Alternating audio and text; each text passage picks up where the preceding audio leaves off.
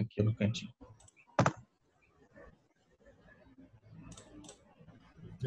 Começar agora, então?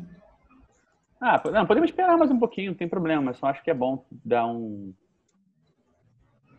Deixar o, o vídeo assim um pouquinho, né? Pra. É, no vídeo final ter essa informação. Na verdade, tem coisa pra caralho acontecendo. Tem não, filho.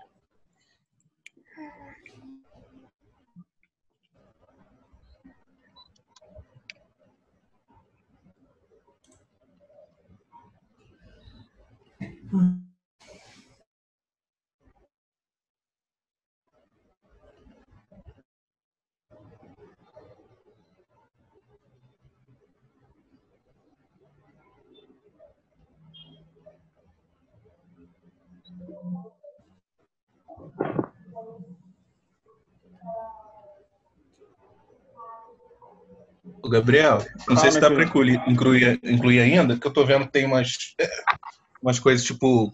São meio iniciativas individuais de, de alguns colegas do SEI. Não, não é exatamente alguém do SEI. Ah, Talvez valha como informe. Claro. Tem um. Eu vou passar lá no grupo do SEI um, um amigo. Ah, você deve ter visto lá no, no outro grupo do Círculo Marciano, que eu. Aqueles textos sobre o corona, não sei o quê. Aham. É um camarada meu, eu vou só dar uma divulgada nisso. Pode falar, pode falar. O que, que eu escrevo aqui? É, não, é, é, o, o- essa revista Investigações é, Filosóficas está com chamada aberta para Ah, textos sim. sobre essa crise do coronavírus e tal. É isso. Peraí, a revista é, Investigações Filosóficas? Isso. Pô, será que eles topam a tradução do meu texto? Bem possível. É bem É. possível, cara. De Pô, total. a galera já tá pedindo pra pra ter em português, aí eu faço rapidinho a tradução. Pô, maneiro, hein? Vai.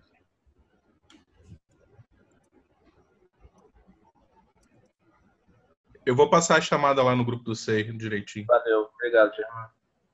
Eu que Às agradeço. vezes, às vezes o formato não, não condiz, eles querem uns textos mais maiores. Esse, para essa Identities, era bem curtinho que eles queriam, né? Para essa revista? É, então meu texto tinha. Não, sido é uma revista de, de texto de filosofia, assim. É uma revista Ah. com qualis, essas coisas todas. Ah, bacana, bacana. O Qualis é baixo, é B5, mas assim. Não sei se. Talvez se eu não tivesse nem contando que tivesse Qualis, eu não sei. É. Aí passei lá no grupo do C. Ah, legal. O problema É, dessa investi- é- janelinha... é no singular, é investigação filosófica, Ah, e não tá. no plural. Acho É, que logo pensando no Wittgenstein. Foi. É, Hum. O problema dessa chamada aqui, que a gente vai fazendo pelo vídeo, é que ela não tem espaço para link, né? Tipo, não adianta nada eu colocar o link, na verdade. Só não vai poder Entendi. clicar, né? Então, tipo, Bom, tá lá no grupo do C, eu posso colocar no do C São Paulo também. é uma coisa que eu ia sugerir, não sei se, Alex, se você achar uma boa, é, eu posso colar isso aqui para você como texto, e aí a gente. Né, eu eu colo isso no grupo do SEI como texto, e a gente vai repostando com os links, quem souber os links. Que aí a gente pode colar embaixo do vídeo, entendeu? Pô, eu vou te falar que eu tô impressionado com a produtividade dessa galera, hein? Tem muita coisa acontecendo, de fato, hein? Tem, cara. Porra. Deixa eu voltar com isso aqui tudo. Gente, vocês estão me ouvindo? Fala, meu querido. Ah, fala aí, beleza. Esse foi o Thiago?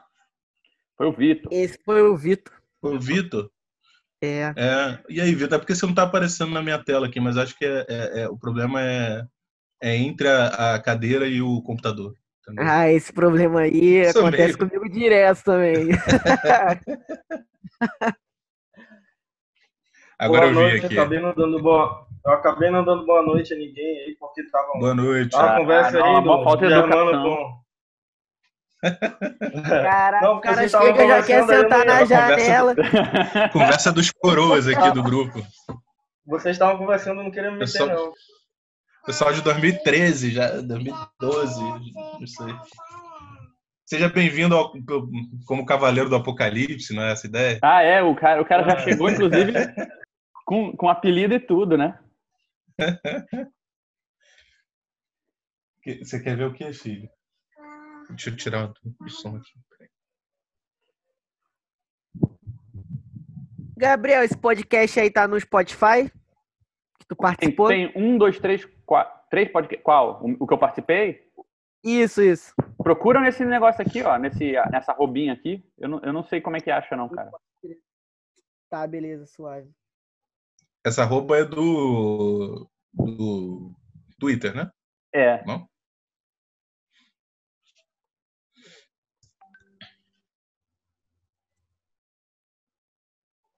E eu recomendo muito também, inclusive recomendo que quem quiser participar. Segunda-feira eu, eu vi essa apresentação lá no TV Corona, que é o projeto que o, o, o Rafael Saldan e outro pessoal está fazendo, de fazer apresentações na segunda-feira, apresentações meio informais, de meia hora, é, sobre pesquisas em geral. É, quem quiser apresentar o que está fazendo, entra numa rotação, eles não fazem seleção. E aí você apresenta para uma galera bem, bem assim, misturada é, o que, você está estudando e tal. E a primeira foi da Raquel, é, muito legal a apresentação dela sobre o conceito de crise no Marx, inclusive se bobear tem até a ver com coisas que a gente deve acabar conversando hoje sobre as notas. E recomendo muito, assim, achei muito maneiro. E, tipo, eles estão abertos. Se você tiver interesse em fazer um vídeo, tipo, é super fácil. Eles têm lá uma, uma explicação do que, que vocês precisam é, preencher, tipo assim, mandar o título, mandar um, um resumo do que você vai falar, coisas assim. E aí entra na rotação e eventualmente se apresenta numa segunda de tarde, de noitinha, acho que é sete da noite. É bem legal. É isso que eu, eu vi com o Rafael por causa do horário, se tem outro horário. Acho que eles vão fazer sempre nesse, né? Eu acho que sempre nesse, cara. Mas acontece pelo Twitter? É tipo uma live? Não, eles fazem um Zoom ou um outro negócio, mas tipo, o twi- a página que eu sei para acompanhar as notícias é pelo Twitter. Ah, entendi. Pô, maneiro, ideia maneira essa. Eu vi que eu não coloquei aqui que eu sou do Rio de Janeiro.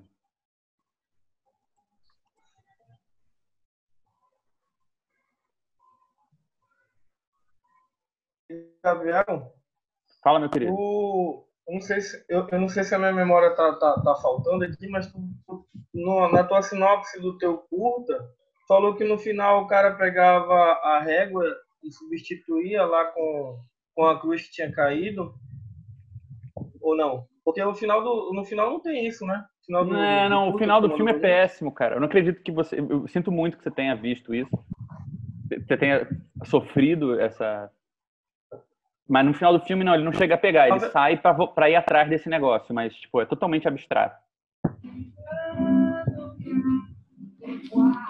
Ah, mas não dá pra perceber mesmo, não. Não dá, é. Não, com certeza não dá. Por isso que eu falei que o que eu tava contando tinha a ver com a minha ideia, não tinha a ver com o filme, não. Que o filme é, é bem pior que a ideia que eu contei pra vocês. Tem alguém tocando violão aí? O Rafael chegou na música já. Ah, esse não. Rafael é a Cara- Simone, né? É isso? É, tô chutando. É. Dá o play, Simone! Começou, desculpa. Peraí. Peraí. A trilha sonora. Tem um chat aqui, ele tá mandando ver no chat aqui. Cara, só dá mute aí um pouquinho na tua, no teu negócio. Deu mute. Mandando ver no chat foi ótimo. É, será que pra gente não atrasar muito a gente já vai começando, então? Tem gente pra chegar, mas Ah, tem bastante gente aí. o que, que que você acha? Você que manda, né? Noite aí, gente. Hum. Dá mais uns oito minutos aí, deixa eu dar sete e meio. Sim, senhor. Oito minutos preciso. Cronometrando.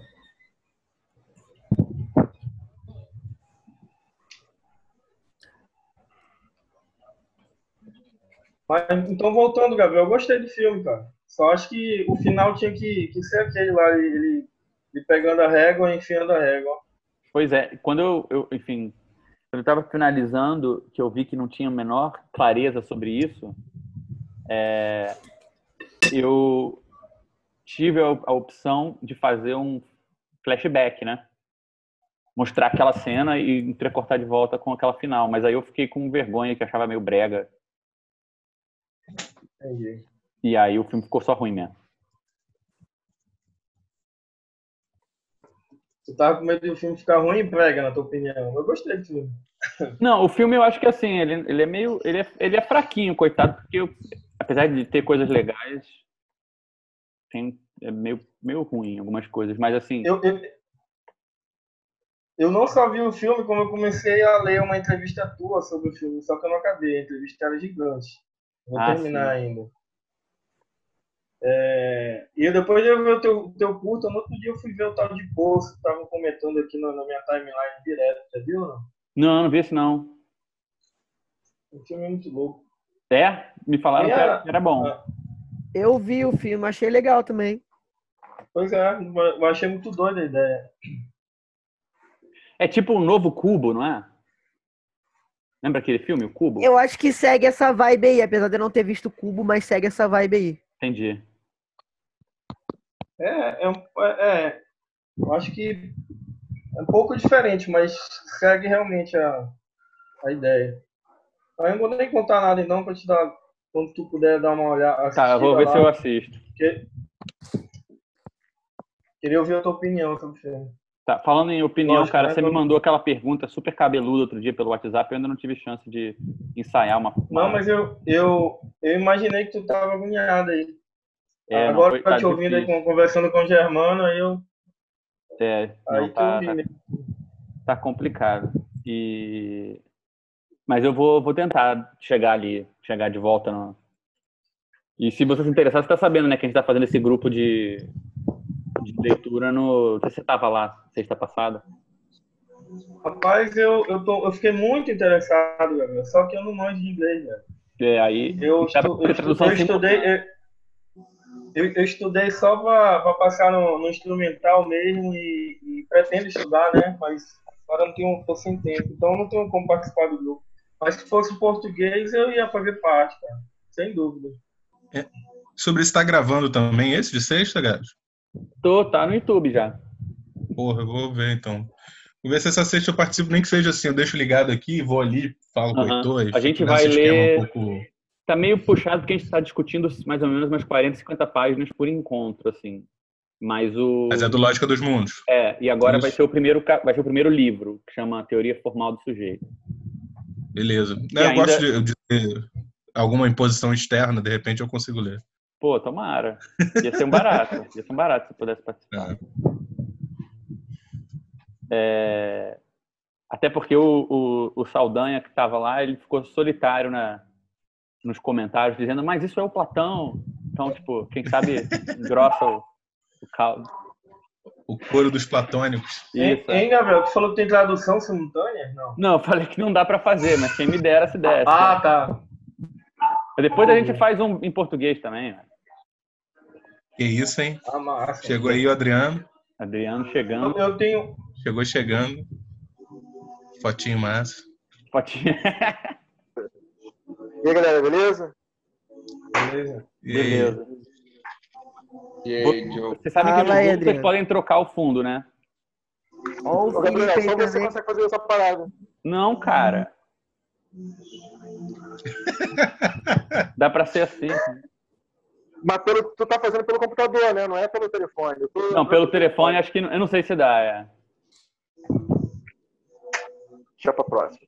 Deixa eu fazer uma coisa aqui também. Boa noite, boa noite. Me ouvindo Aí, aí? Alex. Alex, te coloquei de co é, host da parada, tá? Co-host é ótimo. Eu, eu acho que não dá pra fazer aqui pelo. Pela página da internet, não, que eu não, tô, eu não baixei aplicativo, não tô achando nada. Pô, não. que pena, gente, porque mil e uma funções do do negócio. O Alex pediu pra gente esperar mais três minutos e não começar antes disso de maneira nenhuma. E aí, Max? E aí, gente? O que você falou isso era meu. Ontem rolou a ação do Núcleo 8 de Março, que daí fomos ali na Associação de Moradores aqui da Vela do Guarabu. fizemos doações, correu tudo bem. E hoje o pessoal continuou, mas hoje eu não fui não, porque minha mãe ficou muito apreensiva com isso, com razão, né? Ela é de grupo de risco, eu moro com ela. Claro. Mas, mas foi bom, foi bom ver que galera aqui do núcleo do partido, sabe? E o pessoal vai se organizando como pode para poder fazer isso. Agora, algo que me incomoda, que depois estou até pensando em levar para eles, é. Não sei, assim, por uma questão de nome de partidos, será que não é importante tipo, frisar isso mais? É, para as pessoas ligarem né, um pouco mais essa, essa atividade de doação e tal, mais a, a nome do partido. Vocês estão com esse debate lá? Hã? O debate lá está sendo esse? Se vocês divulgam mais que a atividade do partido? Não, eu estava pensando em eu tava pensando em jogar essa É. bola para debate lá, sabe? Porque senão fica, fica algo meio solto, sabe? Você não sabe se a ação está sendo promovida pela associação de moradores ou se é sabe? A informação que a gente espalhou nas mídias sociais com a conta, para as pessoas mandarem dinheiro e tal, tá lá com a logozinha do partido, entendeu? Núcleo, 8 de março e tal. Mas, não sei, às vezes eu acho que pecou um pouco por isso, né? Mas as ações vão continuar aí ao longo desse período, né?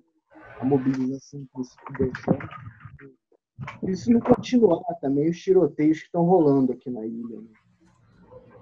Essa história da crise do prensado, o dinheiro do arrego acabou, né? Então, Uhum. então assim, tá rolando muito tiroteio aqui ilha. né? Qual a partida, pessoal? É, desculpa, eu não queria cortar o Max, mas Tiroteio, tava vendo- tiroteio não entrou de quarentena. Pera aí, Fio, tá muito baixo, cara, tua conexão. Hum. Ah, cara, eu tava com esse problema ontem, no segunda, no grupo do Lacan. Me- Melhorou? Fala de novo. Oi, tudo bem? Melhorou, melhorou, melhorou. Tá, olha se some de novo, porque segunda foi, eu troquei de celular e o celular tá meio- Acho que é conexão isso, né? Pois é, cara, pode ser conexão. Porra. É, porque dá pra ouvir só metade do que você fala. Mas, Ei, cara. Será que meu o microfone não tá longe aí? Microfone no fone, é? É, então, olha se melhorou. É, eu Melhorou. acho que é o microfone. É, o Tá longe do microfone. microfone. Agora tá rolando? Bem melhor. Tá. Ah, não, então tá. Então vou ter que. Cara, deixa eu fechar. Vou ficar. Pô, aquela última vez eu fui gravado todo sem camisa. Não sabia é, eu não- Falta de comprometimento. Tá gemando também. Ah. Cara, eu, eu não só tô sem camisa, como, enfim, melhor não levantar. Não só sem camisa, como Tá mó calor, a gente tá em casa, cara. tá justo. Mas vai YouTube. podia desligar a câmera. Eu já, eu já ia perguntar se isso daí era, era uma regra de invariância, tirar a camisa de reunião. Tirar a camisa. A gente faz dois times, com camisa e sem sem camisa. camisa. Em breve, casado e solteiro. Antes de começar, ô, Germano, você tinha botado um meme na tua, na tua, de fundo na tua tela que eu tinha visto. Oi? Tinha botado um meme aí na, no fundo da tua tela. Eu ia colocar inspirado uma coisa que o Gabriel passou no outro grupo, que é aquele meme do namorado olhando pra trás. Assim. Cara, aquele é Aquele maravilhoso. foi cara, sensacional, que- mas não deu certo. Eu tentei eu tinha que ter um certo. fundo liso. É Próxima vez eu difícil. vou providenciar um, um fundo verde aqui, vai ficar Aham. maneiro. Ah, Deixa eu Qual é o meme? que pareceu, que pareceu que a estante, a, a pessoa estava olhando para a estante, não estava olhando para. Exatamente, é. É aquele meme do.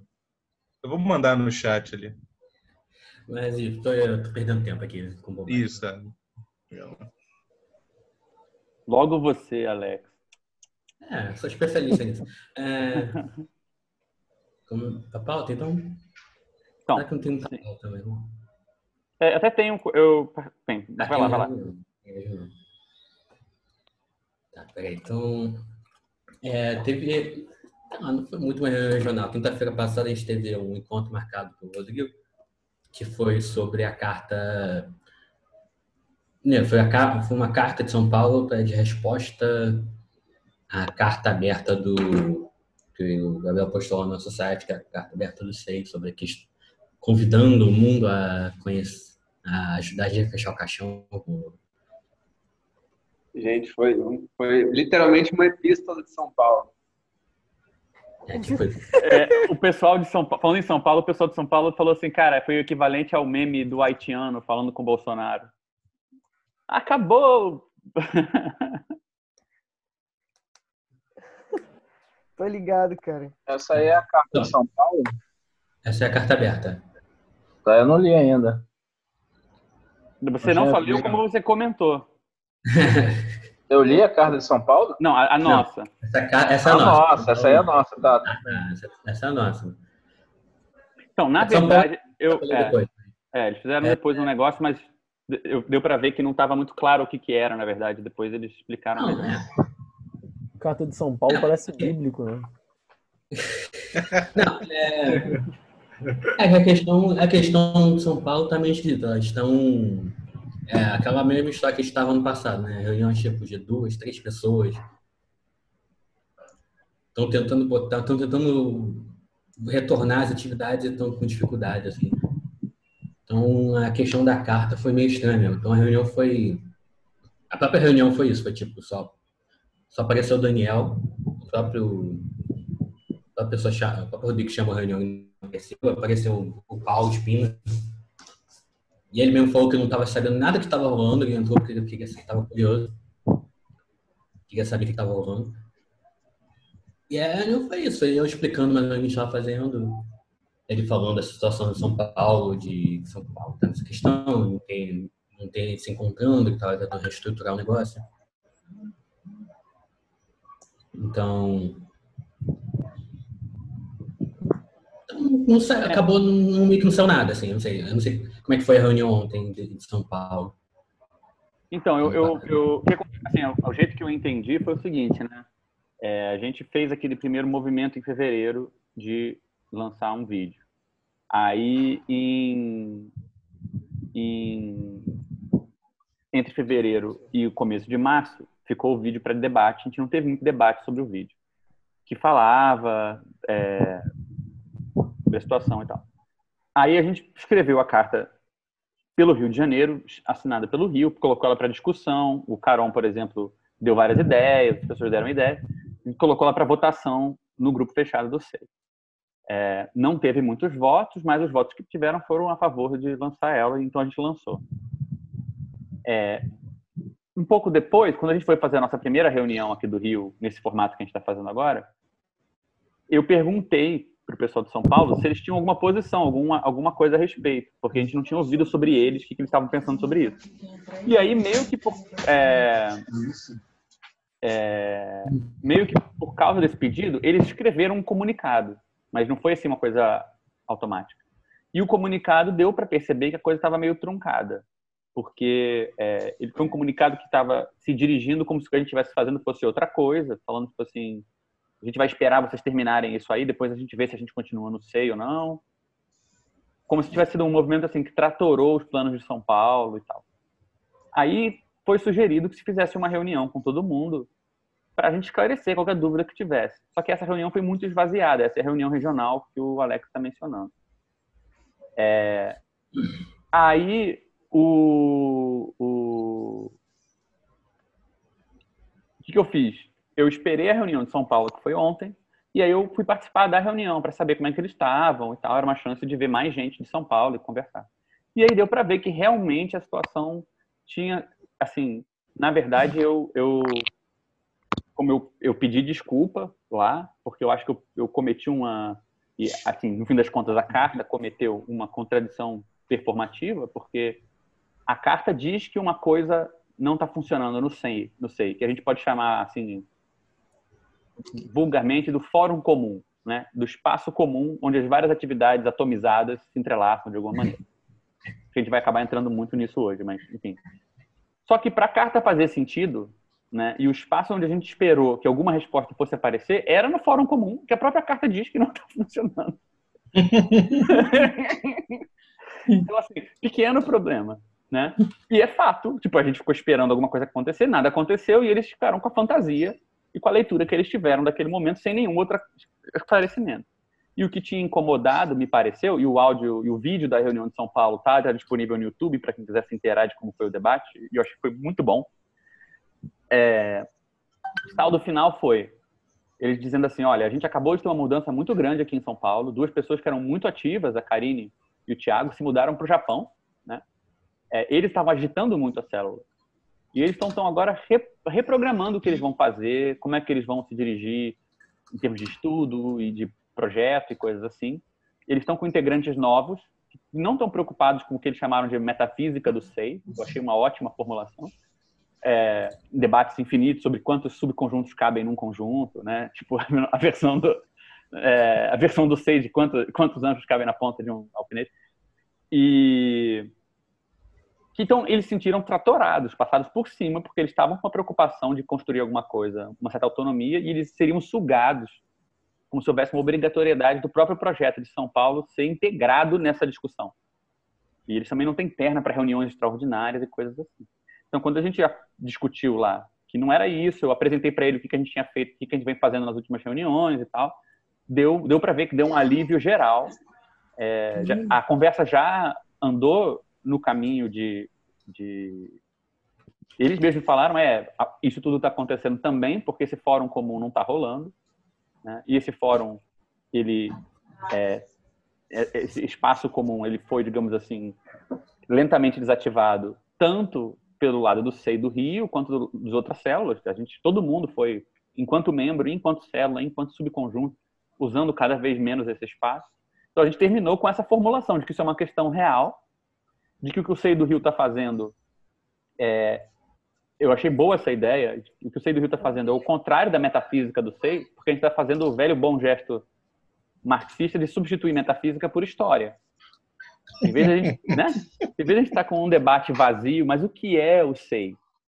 A gente está com um debate no tempo do que, que é que influenciou esse negócio, inclusive os enigmas que ficaram em aberto quando que eles foram o que foram, quando eles deixaram de ser relevantes e tal. Então, é, eu acho que foi muito legal essa formulação. É, a gente recebeu uma contribuição importantíssima, que é um furo na nossa, na nossa nosso início de percurso aqui. Com dois minutos de eu mostrar o, o, o slide que a gente está trabalhando para o Dani, ele falou como vocês não colocaram o 7 a 1 como um marco nacional na história Porra. do país, vocês acham que vai dar para entender o, assim, a, a, a melancolia perante as formas no Brasil, sem entender o destino trágico do maior exercício formal que, com o qual a nação brasileira está envolvida, é que é o futebol. Bom, Pô, total. Né? Então, assim. Caraca, essa análise foi boa mesmo. Então, fica a dica. Então, só para vocês verem, já, já houve contribuições importantíssimas do Sei São Paulo. Já deu para ver por que, que essa questão da metafísica versus a história talvez seja relevante, é, porque, de fato, eles falaram assim: a gente não queria ser tragado pelo debate de vocês, porque a gente não está passando pela mesma coisa. Então, assim, a, é, a ideia de que a gente está um debate sobre o, o ser do sei, talvez fosse atrapalhar um processo que não é linear. Lá ele está acontecendo diferente. Talvez tenha que ter uma separação entre qual é o ser do sei de São Paulo, né? Então, assim, a ideia de traçar um pouco é, a história dos coletivos, eu acho que deu um critério melhor do que, que é e como é que eles podem entrar mais para frente nesse, nesse processo. Então, assim, achei que o saldo foi ótimo da reunião. Para qualquer pessoa que está com dúvida sobre.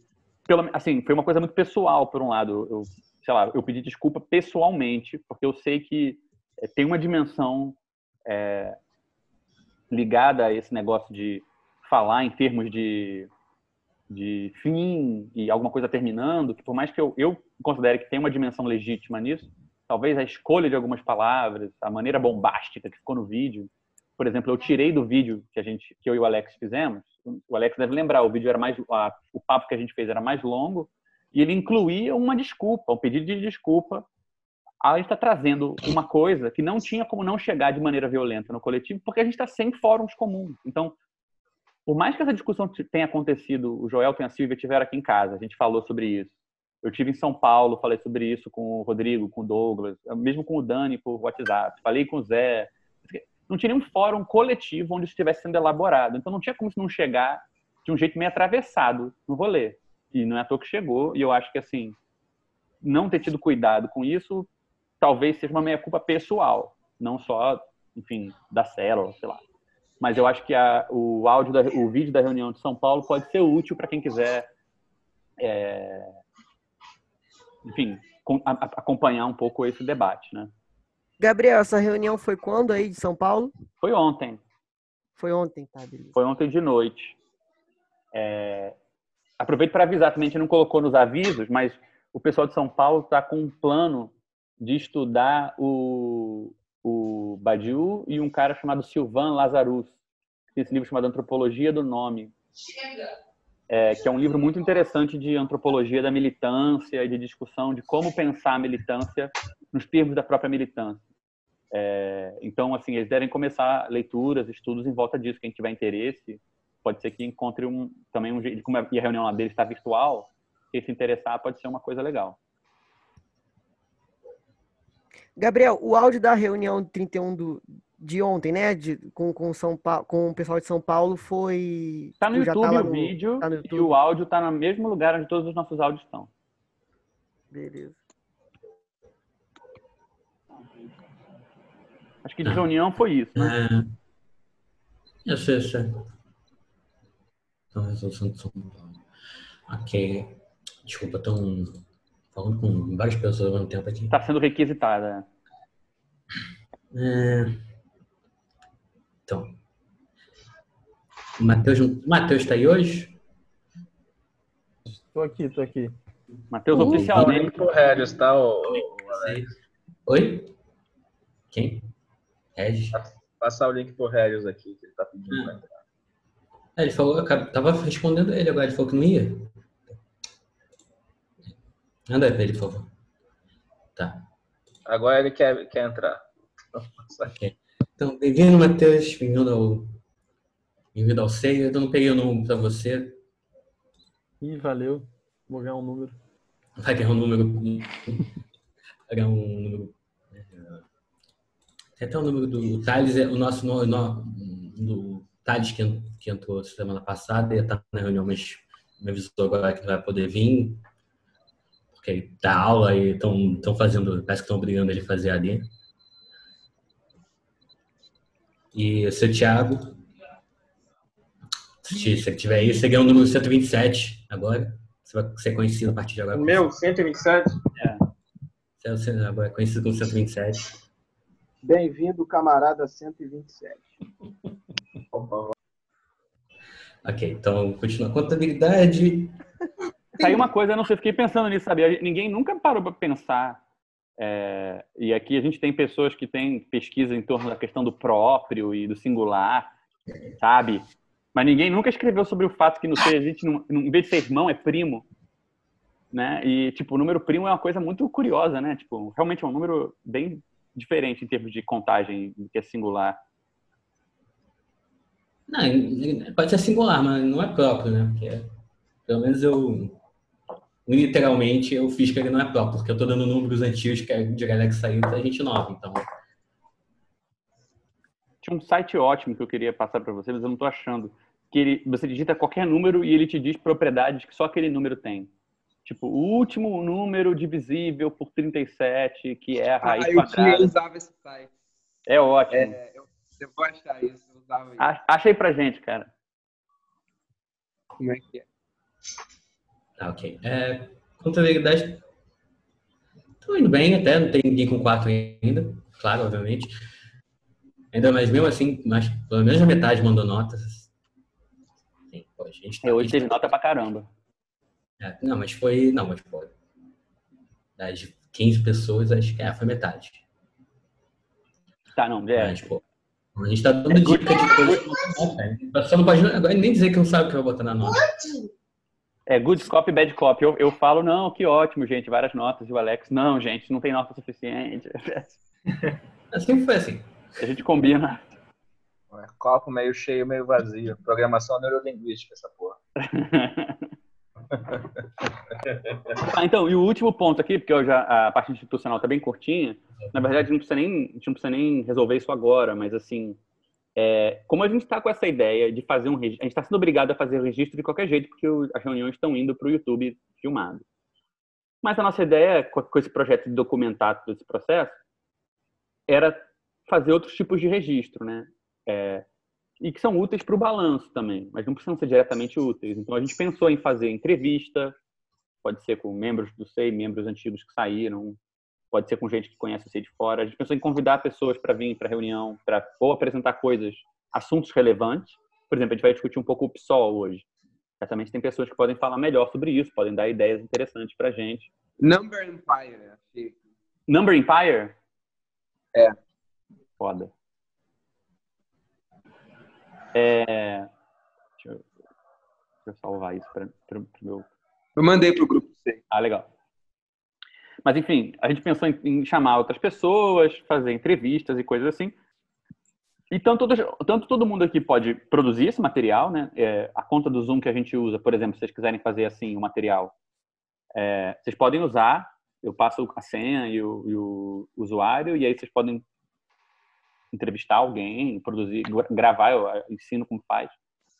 É, para a gente já juntando isso, como a gente também pode planejar o, o, o uso alternativo da, do nosso horário de reunião, chamando alguém para fazer uma apresentação durante a reunião. Então, por exemplo, eu acho que chamar gente de São Paulo ou de fora do Rio. É, eu comentei com o Joelton, por exemplo, né, que tanto o Jota quanto a Silvia tem uma, de novo, tem uma, uma história, não sei, que cruza a vida deles e como que eles se envolveram com isso, dos problemas que eles passaram, que certamente é diferente do Rio. Seria legal a gente abrir espaço, eventualmente, se eles Obrigado. se interessarem, para dar um espaço para eles falarem sobre isso também. Né? A gente tem uma certa linha do tempo que a gente pode usar como também para programar isso aqui dentro, né? na medida em que vai ficando coerente com o que a gente está construindo. Então, assim, acho que uma coisa legal seria a gente pensar quando que é, é pensar ideias de convidados, é, ideias de coisas paralelas que a gente pode fazer. É, né? E outro tipo de material qualquer que vocês acharam que é interessante a gente ter para esse registro, né?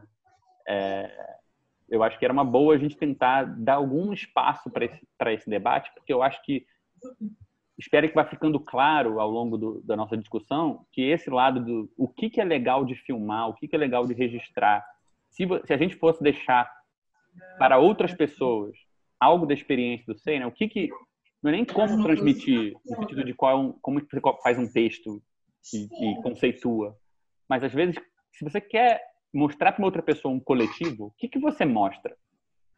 Né? E assim, voltando naquela coisa que eu comentei com vocês, que eu acho que é um insight inicial muito bom, que é pensar assim, pô, é... a saída fácil para isso é falar assim, bem, se eu tenho alguém que eu acho que representa o todo, por exemplo, uma liderança ou alguém que fundou o coletivo, ah, se essa pessoa falar, ela fala pelo todo. Mas esse é um caminho que, digamos assim, é muito é muito ardiloso, porque ele, ele sugere que você só pode mostrar uma coisa do coletivo, mostrar o todo de alguma maneira, né? Se você mostrar, é, se você centralizar de alguma forma, né? É uma é uma uma estrutura muito da soberania, né? Essa ideia de que quando você olha para um outro cidadão, você vê só um cidadão, mas quando você olha para o rei, você vê todos os cidadãos, né? É, é uma mediação por uma pessoa para pensar o todo. Então, a gente, quando a gente pensa isso, o que registrar, como registrar, é, o que, que a gente gostaria de ter, ter guardado, como, a gente está, na verdade, entrando nesse problema, né? E que ele é um problema que tem um lado teórico, complicado, não sei o quê, mas ele tem um lado muito intuitivo também, né?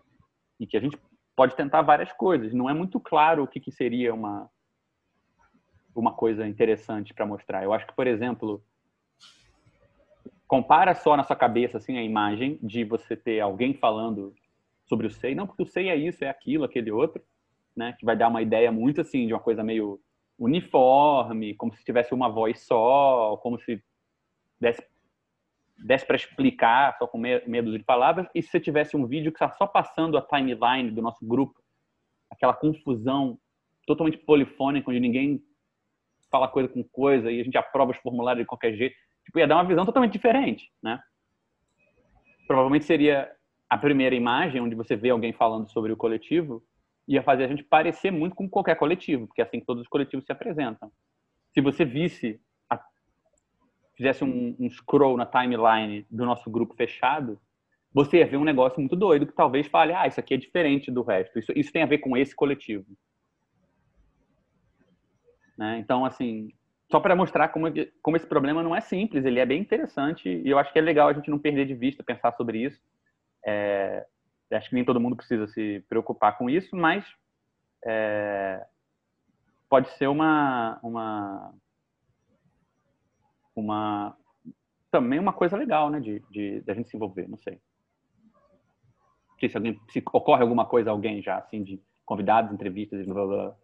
Mas... Sim, eu pensei numa parada, mas eu não sei se eu não sei se faz sentido e tal. Mas é, quando vocês quando você falou aí sobre a questão de, do, da relação do SEI com outros partidos, é, eu pensei num, num, professor que eu tenho uma certa proximidade, eu acho que tem proximidade aqui com o pessoal do, do SEI também, que é o Josué, que foi um cara que tá, que é um cara que está estudando partido político, no Brasil, em, em especial partidos de esquerda, tipo PT, o PCB, essas coisas já há algum tempo. Uhum. É, e ele tem maior simpatia pelo SEI, assim, de, de tipo, tem, acho que ele conhece algumas pessoas aqui. É, ele, na prática, é o cara que está me orientando, assim, na, na faculdade para alguns estudos. É, e já desde o ano passado, acho que eu já comentei isso lá no grupo, ou com algumas pessoas daqui certamente, é, que eu estou querendo estudar um pouco mais sobre organização política e trabalho, tendo como objeto o SEI. É, e aí, enfim, ele está super apoiando essa ideia, está me ajudando, está tipo, indicando. Eu acho que ele teria uma. Eu acho que seria fácil, assim, chegar, mandar essa proposta para ele. Eu acho que é provável que ele, que ele aceitasse, entendeu? Aham. Uhum. Pô, acho super legal, cara. Eu, eu vamos falar. Eu, eu sou, eu acho maneiro. Acho que vocês estiverem afim, eu acho que é, que ele pô, podia super contribuir. Se a gente, a gente pode escolher um momento. Eu vou colar isso aqui no chat as ideias que surgiram. É, eita, peraí. É,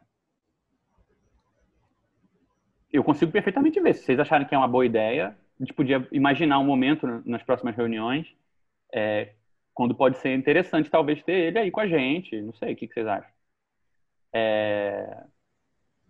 é eu acho que uma boa. A gente podia fazer, de repente, uma linha desses convidados externos que tem a ver com o partido, parece, né? Pelo menos e a Sabrina, né? Mas a gente podia também ver uma linha de quem, dentro do SEI, né? Participou uhum. ativamente do pessoal.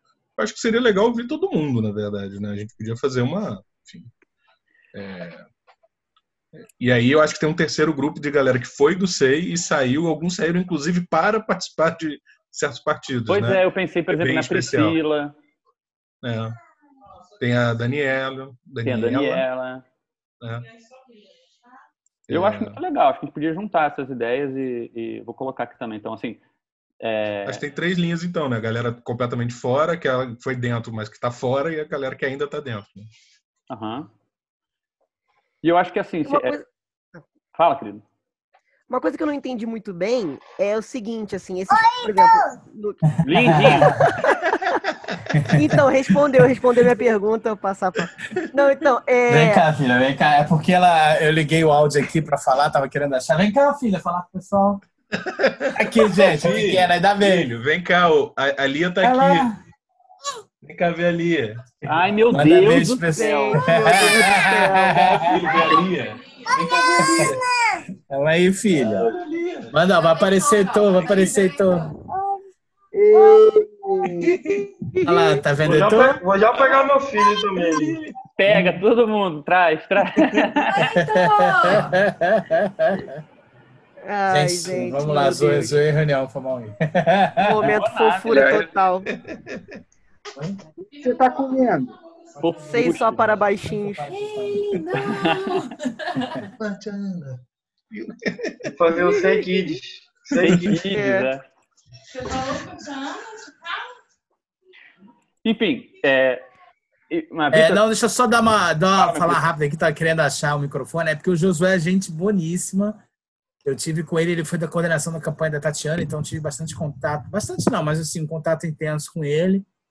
É, então, assim, além dessa parte mais de pesquisa, é um cara que também tem muita prática. Muita, não, mais uma vez, mas assim, ele tem prática partidária, de coordenador da campanha da Tati, deve continuar aí tá junto com ela ainda. Então, assim, é um cara que fala de teoria e também de prática. Né?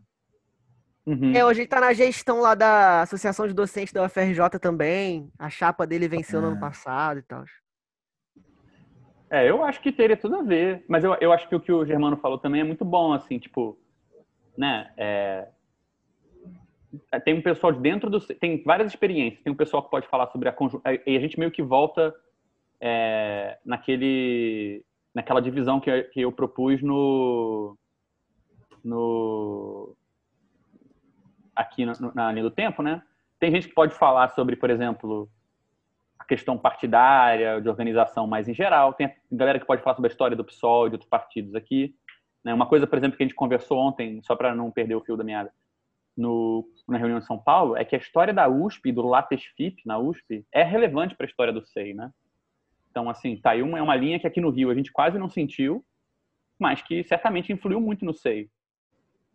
É, então, provavelmente é uma coisa que a gente podia incluir. Mas tem gente que pode falar sobre isso e tem gente que pode falar sobre a relação do SEI com os partidos, porque tanto porque viveram isso de dentro, como o Carlos, que está aqui, né? Quanto como saíram do SEI por causa disso, ou entraram no SEI por causa disso. Então, tipo. É... Tem, eu acho que assim, eu não sei se a gente deveria centralizar na reunião uma espécie de concordância sobre quem chamar, porque eu acho que dá para tanto chamar para falar na reunião, como dá para conversar com a pessoa separadamente e gravar, usando o, o recurso que a gente tem. Né? Todo, eu, eu, assim, todo mundo aqui pode usar a conta do Zoom que eu, que eu fiz e fazer isso e ir fazendo. Né? O, o Zoom grava, grava o vídeo, grava o áudio, grava tudo. É fácil de ensinar, eu ensino para vocês como é que faz. E se quiser ir produzindo esse tipo de coisa em paralelo, dá para fazer também. A gente não precisa juntar tudo na reunião. Eu acho que a gente pode usar assim algumas alguns exemplos chave assim e trazer para a reunião quando a gente achar que é muito central assim ou sei lá, porque é o, é o momento que dá. Mas dá para fazer isso também em outros espaços, né? Mas aí, por exemplo, se a gente gravasse é, uma, tipo, uma conversa com, com uma pessoa, por exemplo, vou gravar uma conversa com o Josué. Uhum. A ideia seria que, que, a, que geral que fosse participar da reunião ouvisse antes a conversa ou a gente colocava a conversa durante a reunião? Como é que seria essa parada assim? Então, porque eu acho que são duas coisas diferentes, né? Tipo, tem como a coisa vai entrar no curso da conversa desse balanço e tem a produção, que é, digamos assim, não é o processo, mas é o efeito, né? Que é a gente produzir um material, que depois a gente pode ou juntar e editar junto, ou então simplesmente disponibilizar o material bruto para todo mundo tudo junto, né? Então, assim, tem produzir esse material, mesmo que não dê para incluir tudo na reunião de quarta-feira, mas disponibilizar esse material já é fazer muita coisa, né? E assim, Entendi. a gente não pode menosprezar que a, a, enquanto a gente está fazendo esse balanço, a gente vai estar tá tudo bem, pensando junto, conversando, mas a gente vai estar produzindo um registro, uma espécie de material bruto, que o trabalho de juntar isso tudo depois, e como que junta, qual o formato, o que, que a gente faz, não vai, ter, não vai, ter, não vai estar resolvido ainda. Né? Então vai ter muita, muita coisa depois ainda. É... E eu, só assim, só para completar, Vitor, eu acho que você, já que você, você tem um, um interesse até acadêmico de fazer esse tipo de pesquisa, eu acho que uma boa oportunidade também para você aproveitar e usar de um jeito que é útil para você, né? Ah, sim, com certeza. Sem sombra de dúvida. É... Enfim, não sei. Então... Vamos, gente, alguém tem mais. Nesse ponto aí, alguém tem alguma outra coisa a comentar ou a gente continua? Eu, eu só ia sugerir, de repente, não sei se. Mas só para. Espera que saiu um, um outro áudio aqui. É, não sei se vale a pena, de repente, com um protocolo para essas entrevistas, só para, enfim, a gente é, poder seguir se comunicando a esse respeito, a pessoa que for fazer a entrevista, se for fora da reunião, por exemplo, é fazer um Google Doczinho com o roteiro da entrevista, porque de repente os outros podem ajudar na construção desse roteiro, assim, né? Falar, ó, oh, tô, marquei com tal pessoa tal dia, tá aqui o Docs, eu tô fazendo esse roteirinho aqui, quem quiser ajudar, tamo aí? Para convergir, eu acho, um pouco mais para esse projeto coletivo, entendeu? Sim. É, eu acho que assim, a gente pode, pode entrar na pauta, né? Ou nos avisos, tipo, ó, tal pessoa vai fazer tal coisa, ou tá querendo contactar tal pessoa. Dá pra gente ir coordenando pelas reuniões também, né?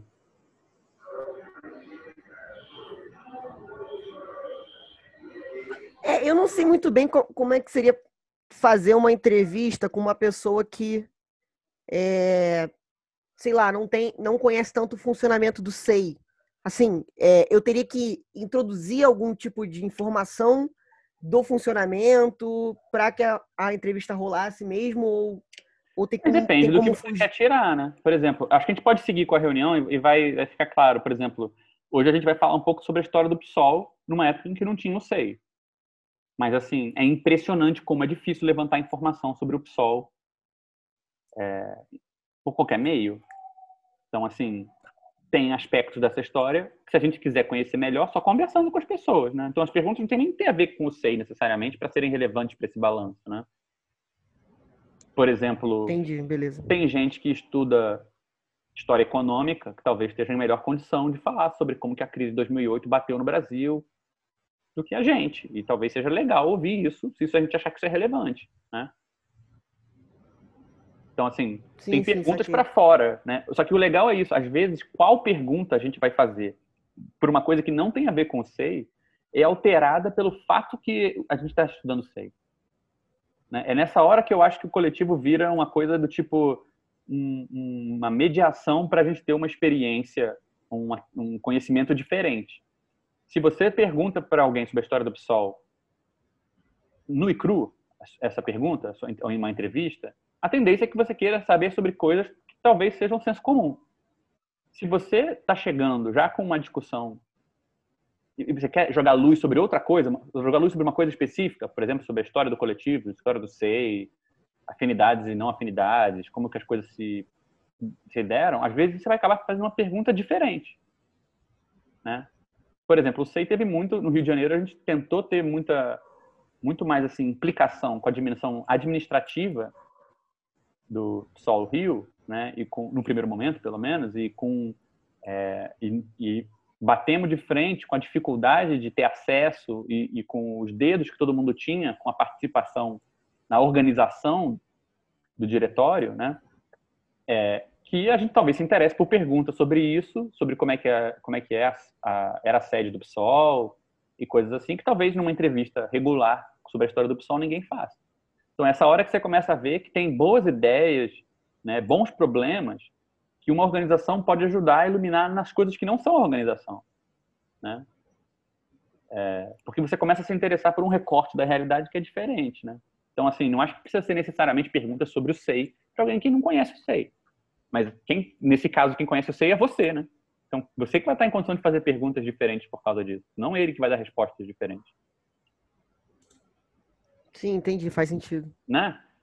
Então, assim, é, é engraçado que normalmente a gente pensa em enquete militante no sentido de que você vai questionar a militância e pegar uma informação dela, e não do ponto de vista de que porque você está organizado ou participando de alguma coisa, você vai fazer um recorte diferenciado da, da enquete, né?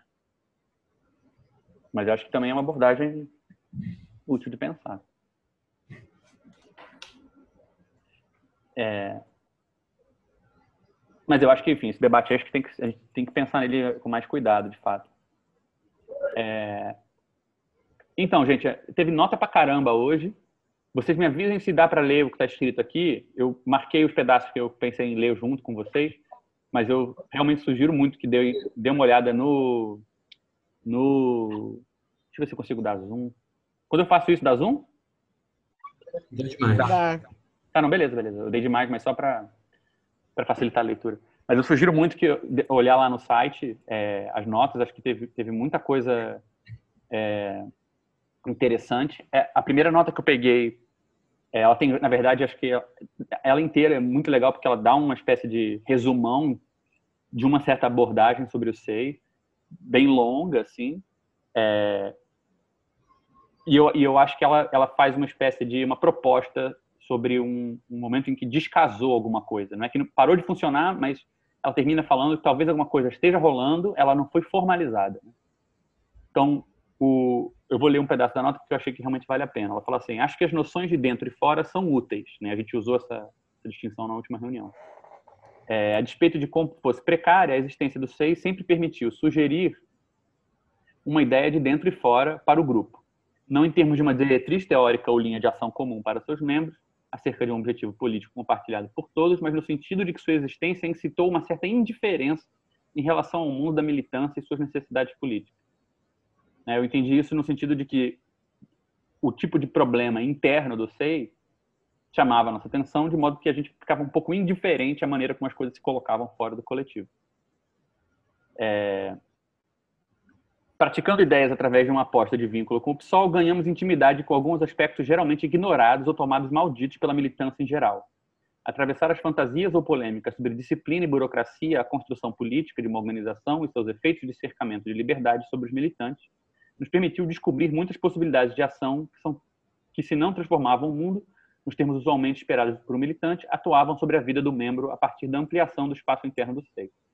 Então, eu, eu entendi isso no sentido de é, essa criação de um espaço interno permitia que a gente é, criasse intimidade com aspectos que normalmente são secundários na maneira como a militância é pensada, vamos pensar assim, né, do lado de fora dessa interioridade. E aí a gente realmente, por muito tempo, questões ligadas à disciplina, à, fantasia sobre o que é a burocracia, né, sobre que a burocracia seria o contrário da liberdade, coisas assim. A gente começou a esvaziar algumas dessas fantasias, abrindo o espaço de ação das pessoas, né, e que, que se isso não dava uma, um, um efeito sobre o mundo externo, visível, atuavam sobre a vida do próprio membro. Então, mudavam alguma coisa sobre a pessoa que tinha entrado nesse processo. Né? E aí a nota fala, olha, mas eu acho que houve sim uma guinada, né? E eu acho que ela é uma guinada, mas ela ainda é no sentido organizacional, ou seja, é, continuou dentro do problema da organização, que envolve coisas como disciplina e burocracia, mas deu uma guinada de ênfase à clássica problemática da economia. É, só que de um modo muito distinto do da militância em geral. No SEI, a matéria de economia passou a ser a capacidade de produção e circulação de valor entre e para seus membros, a partir das ferramentas reunidas pela organização. É, essa experiência parece sintonizada com alguns insights é, ligados ao, ao Marx, manuscrito de, de 44, o Manifesto Comunista, Pantera Negra, essa, essa guinada para o problema da reprodução social, né? ou guinada para a questão de como garantir a continuidade da vida em situações de precariedade. Né? É, e aí a nota termina dizendo que eu acho que ela acha que essa experiência ainda está rolando, mas ela parece não ter sido formalizada pelo grupo. Ou seja, a gente teria dado uma guinada que não é problemática em si, né? uma guinada que, assim, eu acho que a gente poderia interpretar como uma passagem de discussões mais ligadas ao Estado, né? disciplina, burocracia, regras e coisas do tipo, para uma guinada que continua sendo uma questão de organização, mas está mais ligada à reprodução social, a trabalho, a tempo, a qualidade é, ou mesmo remuneração, é, de onde a gente vai, como o coletivo pode produzir algum recurso para os seus membros, coisas assim. E a ideia é que, apesar dessa guinada ser é, não ser um problema, ela ser uma boa, ela ser uma, uma, ela fazer sentido no coletivo, ela não teria sido absorvida ou formalizada. É, eu acho que essa nota, te, todas as notas tiveram muito a ver uma com a outra, assim, apesar de poucas se referirem ao conteúdo explícito da, da reunião. É, por exemplo, essa discussão sobre sobre formalizou ou não formalizou, é exatamente o tema de uma outra das notas, que pega um pouco uma definição de organização é, mais geral, pega essa ideia de crise e, e, pega como ela é tratada em outros lugares para mostrar que talvez a gente possa pensar isso para o SEI. Né? É, então, por exemplo, a nota começa falando assim: é, será que a gente teve um problema mesmo de forma e conteúdo? no sentido de que o conteúdo está bichado do coletivo, ou a forma tinha um conteúdo implícito, né? Ou será que é, os poucos princípios formais do círculo não levaram a um desacoplamento da forma do todo em relação aos novos conteúdos que continuam sendo produzidos? Né? Me parece que essa pergunta aqui é quase igual a essa ideia aqui, né? De não ter sido formalizado. A experiência existe, mas ela não foi formalizada. A ideia de que alguma coisa foi que houve um desacoplamento né, entre o conteúdo de uma experiência e a forma do todo, parece ter a ver. Né? E aí a nota fala sobre o que é uma crise, é, que ela tem a ver com uma decisão, quando uma, a dinâmica meio automática da coisa é, para de funcionar, né? e a nota dá uma definição dessa dinâmica como uma ideia de feedback, né? quando os efeitos do que você produz voltam para você e informam como você vai agir, né? Você deve de um looping, assim. E esse looping é um jeito de você se informar né, sobre você mesmo. Você faz uma coisa, aí você vê o efeito, aí você leva esse efeito em consideração, aí você faz de novo, numa espécie de círculo virtuoso, assim, né? É...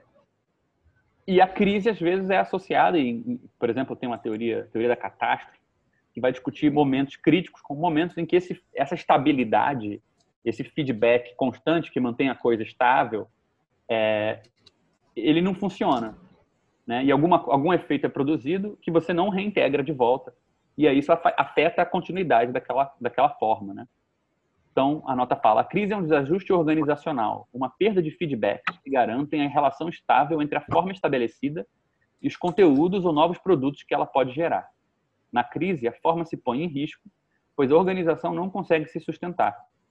Se o SEI sempre funcionou como a beira de uma crise, será que uma crise da crise apontaria a necessidade de mudar de forma?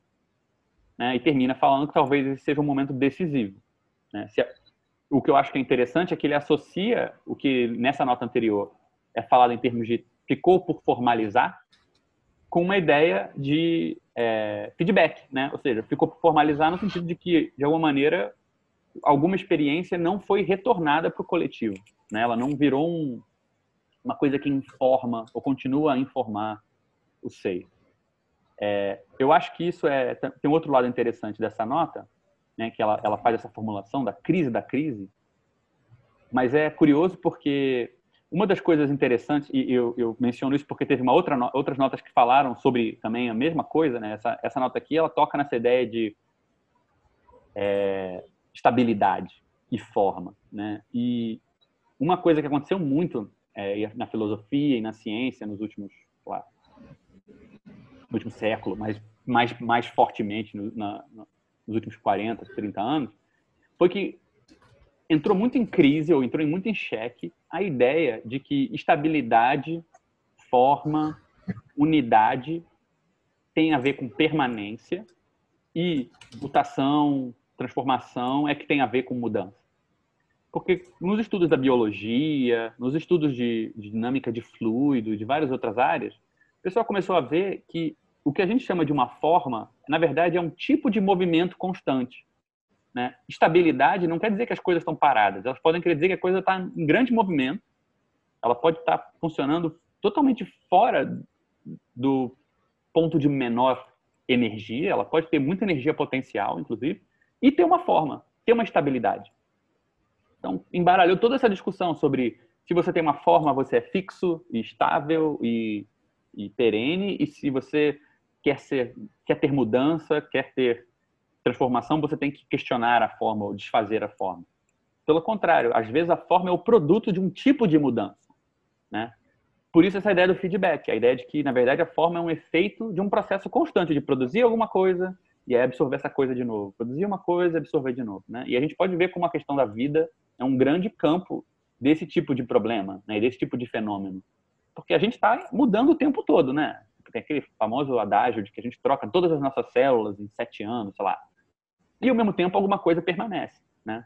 Essa coisa que permanece, que a gente associa alguma, de alguma maneira a nossa figura, a nossa forma ou algo assim, ela é o produto de uma mudança constante, ela não é o produto de uma coisa que fica estável. Se a gente parar, a gente perde a forma, né? Então a gente começa a poder ver como que a gente não precisa, a ideia de estar em crise, ou que a gente falou que o SEI estava sempre tenso com algum problema, é, e que o problema hoje seria, né, como essa nota fala, crise da crise, talvez a gente tenha termos aproveitando esse esse insight que o pessoal teve nessas notas para falar sobre isso, né? Porque a gente poderia diferenciar esse estado de tensão constante que envolvia um feedback, né, que envolvia a gente passar pelas reuniões do coletivo, trazer isso à tona, etc e tal, mas que preservavam uma certa estabilidade, né? E o momento em que é, essa tensão não funciona mais, né? É uma crise dessa estabilidade. É... O que eu acho que essa nota traz também, além de todo, todo esse, esse aparato conceitual legal para a gente pensar, é que realmente, né? É... No momento em que essa coisa entra em xeque, é... E, tem, e, e, é engraçado que, por exemplo, no campo da biologia, um dos assuntos em que a gente pode ver isso na discussão sobre saúde, né, tem esse filósofo famoso chamado Canguilhem, foi muito importante em debater O que é uma normalidade? O que é ser saudável versus estar doente, né? Ou, ou a anormalidade. E um dos pontos dele era esse. Né? A gente trata a doença como se ela fosse uma espécie de crise da saúde. Né? Você está bem, seu corpo está funcionando, de repente alguma coisa de ruim acontece, um processo doentio, patogênico, algo assim, como se aquilo fosse é, atravancar a forma. E essa ideia de que a, a saúde é uma forma perfeita, é, a normalidade é uma forma bem, bem construída, ficaria o contrário da doença. Né? Mas a, o fato é que o corpo pode incluir instabilidades o tempo todo. Essa, como essa estabilidade ela é móvel e ela está sempre se mudando, né? Na verdade, a diferença pode ser entre aquelas doenças com as quais você convive o tempo todo, né? E aquelas doenças que você precisa refazer a sua vida, os seus hábitos, é, tudo para poder conviver com ela. Né? É, eu acho que isso é uma boa ponte para a nota seguinte, que as duas notas, na verdade. Eu fiz um casalzinho de. Não entender o que você está dizendo. Fala, é, você está sugerindo que, pelo que eu entendi, que é, a ideia de forma não necessariamente é ligada à estabilidade, segurança e permanência, mas que uma certa noção de um, de um movimento manteria um, um determinado tipo de forma. Uhum. Essa forma seria muito. Então, seria, a ideia não é que ser transforma o tempo todo, mas uma certa forma se mantém porque certas coisas são colocadas em movimento, é, uma certa uma certa constância, né? É, eu, eu... Certa, mas tem um protocolo de movimento, pelo que você disse, né? Parece isso, que isso é, é. É, eu acho que assim, o que isso Parece ajuda que tem uma crise no protocolo de movimento, né? É, eu acho que assim, o Caron falou algo nessa direção da outra vez também. É, eu estou tentando simplificar, mas se vocês se interessarem por isso, acho que a gente pode entrar até em mais detalhe. É, ano, por exemplo, ano passado, deixa eu só é, fazer isso aqui. Ano passado no, no, no SEI, a gente teve essa discussão aqui, ó, sobre biologia, sobre qual é o, como é que é a biologia pensa organização e pensa movimento, né, é, e transformação. E tem essa diferença muito importante entre transformação ortogradiente e transformação contragradiente. E a gente pode pensar isso assim: transformação que vai com a correnteza e transformação que vai contra a correnteza, vai para facilitar. Né? Essa distinção, ela, a gente pode entrar nisso aqui se vocês quiserem, mas enfim, ela é útil para isso que a gente está falando e para essa nota, porque é, quando você leva essas coisas que, o, que a nota comenta em consideração, você vê que você não precisa fazer oposições estanques entre a coisa está firme, fixa, sempre igual, direitinha, então ela tem forma. Ou ela está perturbada, mudando e ela está perdendo a forma. Vão ter tipos de movimento que reforçam aquela forma e preservam ela, e tipos de movimento que colocam ela em questão. Então, assim, a gente para de fazer essa oposição muito simples entre é, tem forma porque está tudo nos conformes, né? E não tem forma porque e perde a forma quando alguma coisa de diferente acontece, né? O que poderia ter ficado meio estranho na conversa da última reunião, como assim o SEI sempre falava em crise e estava tudo bem, e agora que a gente não está falando em crise, alguém está dizendo que as coisas não estão bem. Essa nota aqui dá materiais para a gente discutir isso. Pelo Vou estender a roupa. Só ah, acho tá. que não tem, vai ter espaço no empregador, porque os Alexandre não secaram. Vai lá estender a roupa, rapaz. Estende a roupa, rapaz. Foi mal, galera. Não? Desculpa, cara. o microfone é... Não estende a roupa o cara, pô. É, pô. Então, é, eu, eu, assim, sem, sem, entrar nos detalhes, eu acho que essa primeira ideia já é interessante, né? Porque você vê, na medida em que um certo feedback existe, e esse feedback ele dá conta de algumas coisas e não dá de outras, você consegue, mesmo com uma mudança constante, mudança de membros, mudança de ideias, mudança de muita coisa, manter um certo, uma forma ali reconhecível. Né? Então, uhum. A gente, isso ajuda a gente a ter mais palavras, mais conceitos para falar de mudanças na forma. Elas não são, nem toda mudança muda a forma. Né? Eu acho que esse Sim. é o, o negócio básico. É, não, porque minha dúvida é pelo seguinte, porque aí, ao que parece, assim, não é, não é que tem certas formas que é, contam com um certo movimento para se manter. Parece, às vezes, que é, tem, tem esse aspecto, mas parece que certas coisas são sim estáveis, mesmo uhum. que seja uma estabilidade numa. É, numa dimensão que envolve você fazer certos movimentos, mas tem protocolos mais ou menos fixos, né? Uhum. Tipo, aparecia um problema, a gente levava para reunião, produzia notas, a gente discutia essa, esses problemas todos e tal. Então tinha certos protocolos que meio que funcionavam, né, por um tempo. Acho Sim. que o, o é, eu estou tentando entender se essa distinção entre é, uma forma tenha mais a ver com a permanência, né, com a segurança, com a estabilidade, e uma forma que suportaria certos movimentos, mais do que isso, só se existiria por conta de certos movimentos, ver se ela é, é, é suficiente para dar conta é, desse, dessa dimensão que a gente está tentando pensar. Né? Uhum. Mesmo que a gente conte com esses dois elementos, o que parece que está acontecendo é uma terceira coisa. Que seja a nossa forma estável completamente, ou seja ela contando com certos movimentos, parece que os protocolos não estão funcionando, né? Sim. Esse Mas- parece ser o ponto né, da crise, o, né? é, o, que eu, o que eu achei que conecta com o que você está falando dessa nota é que esclarece um negócio que às vezes eu acho que fica um pouco, ficou muitas vezes na nossa história meio confuso e eu acho que é, aproveitando que tem uma outra nota que faz perguntas sobre o funcionamento do SEI, né, e o direcionamento do, do coletivo, essa nota aqui, né, a a pessoa fala, ah, eu tenho muitas dúvidas, é, qual o papel do SG, qual o papel do, do mais um, como que vocês direcionam alguma coisa no coletivo e tal. Então, aproveitando essa deixa, né, que já tinha uma pergunta sobre o funcionamento do SEI, é, a gente tem, há muito tempo atrás, inclusive foi numa reunião para Curitiba, se eu não me engano, eu fiz esse, esse, essa apresentação chamada Tudo que você sempre quis saber sobre o círculo, mas tinha medo de, pergun de se perguntar. É, e quando eu, a gente foi, eu fui fazer os gráficos para explicar como é que as coisas funcionavam, tem um formulário de inscrição, aí a reunião, aí você manda anotação para outra reunião, você pode preencher um formulário de desistência para sair. Né? Toda reunião é dividida em três partes: a institucional, a síntese é, das notas anteriores e uma leitura e como que essa, uma parte da reunião ia aparecer na próxima através das anotações, né? E essa ideia de que a gente tinha várias reuniões que se conectavam através, né, várias células que se conectavam através de, outro, de conjuntos, de reuniões, etc. e tal.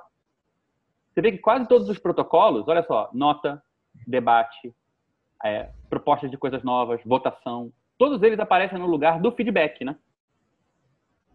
Então, assim, uma coisa é a gente ter protocolos de funcionamento no sentido de é assim que você tem que agir. Outra coisa é você ter protocolos que a, a, forma básica deles é não importa como você agir, que isso volte para o coletivo para ele se readaptar. Sim. Então, assim, eu acho que é legal essa nota porque ela, ela ajuda a gente a ter essa é, clareza, né, que é, do mesmo jeito que apareceu na reunião de São Paulo que o fórum comum estava travado e que isso era um problema, né? Quando a gente pensa o fórum comum como é, ou essa dimensão comum do coletivo como uma regra que a gente tem que seguir, um protocolo no sentido de siga essa regra porque essa prática é o coletivo, né? A gente talvez perca o fato de que boa parte das regras que travaram no SEI, elas tinham acima de tudo um papel de ser esse feedback. Faça o que você quer, mas se você remeter isso de volta ao coletivo, a gente vai ter como se rearranjar com isso, né? No momento em que a gente para de ter ah, os protocolos que, né, tipo assim, a gente tem um SG, tem a reunião com a nota, a gente está fazendo essas coisas aqui, mas a nota, é, a votação, o uso né, do, dos espaços comuns para avisar o que as células estão fazendo, eles têm um papel não tanto de regimentar a prática do coletivo, como de garantir que a gente possa estar à altura das consequências do que as pessoas estão fazendo, talvez, né? Eu acho que é uma diferença legal de levar em conta, assim. É, ou pelo menos uma especificidade bacana. Do, acho que essa nota trouxe isso de um jeito bom. Cara, o que você quer dizer com essa parada de feedback é aquilo que a gente já estava comentando nas outras reuniões das pessoas é, fazerem várias coisas e, e, isso não isso não ter os, essas atividades não terem o SEI como mediação, uhum. como, como mediador dessas atividades?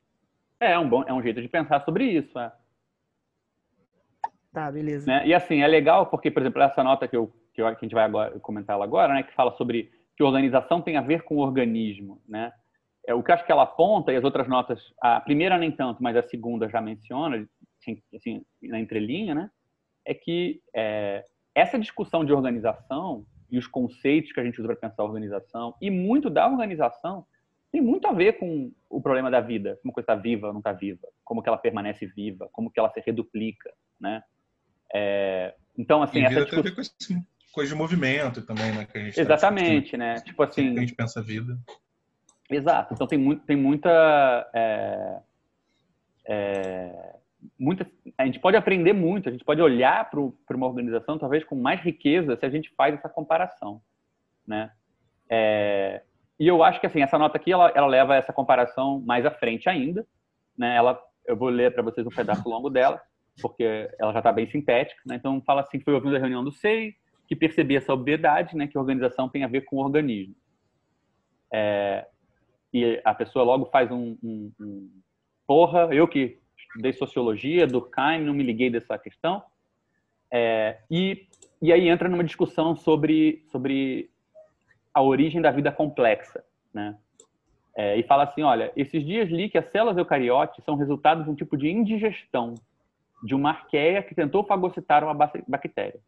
Por alguma razão, ainda não inteiramente esclarecida, essa bactéria não foi fagocitada, ela não foi ingerida e transformada, mas tornou-se a mitocôndria de uma nova célula, originando a vida complexa a partir disso. Toda a vida complexa veio desse evento. Por que, que eu chamo de evento? Pois ele nunca mais se repetiu. Nunca mais isso voltou a acontecer. É possível demarcar esse evento, essa reorganização da vida, como vida complexa, como um momento único.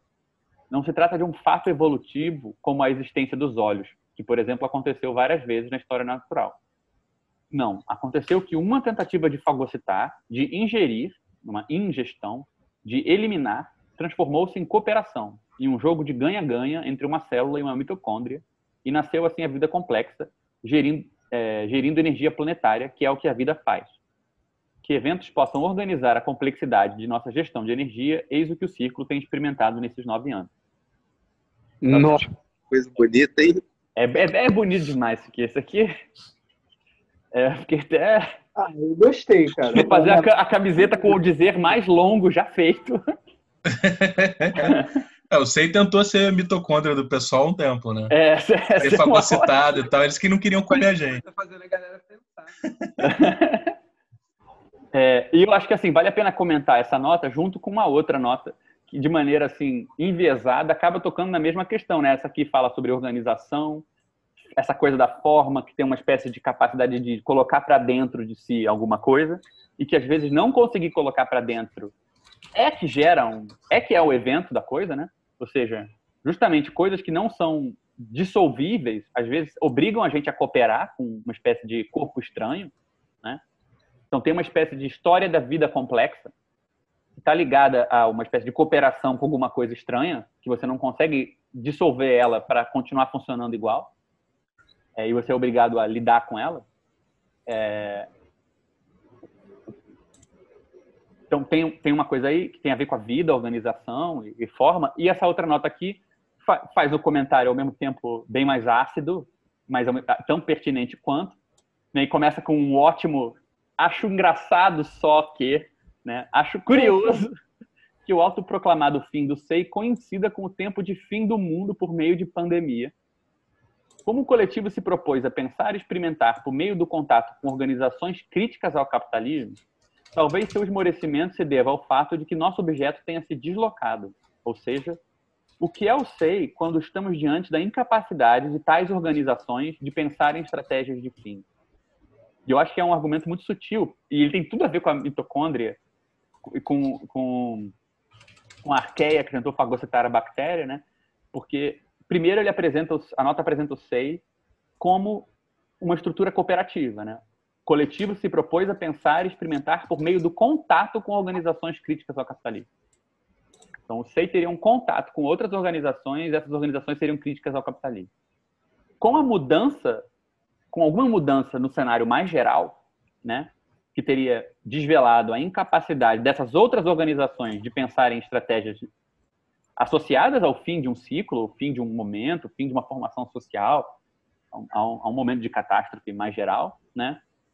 Talvez a gente não tenha encontrado, digamos assim, a outra ponta com a qual a gente cooperava, né? Então é interessante que uma nota vai junto com a outra, por mais que essa aqui aborde a coisa pelo, ponto do fim, né? Se o SEI dependia, por exemplo, se o SEI era um peixinho nas costas de um tubarão, que era o grande movimento operário contra o capital, né?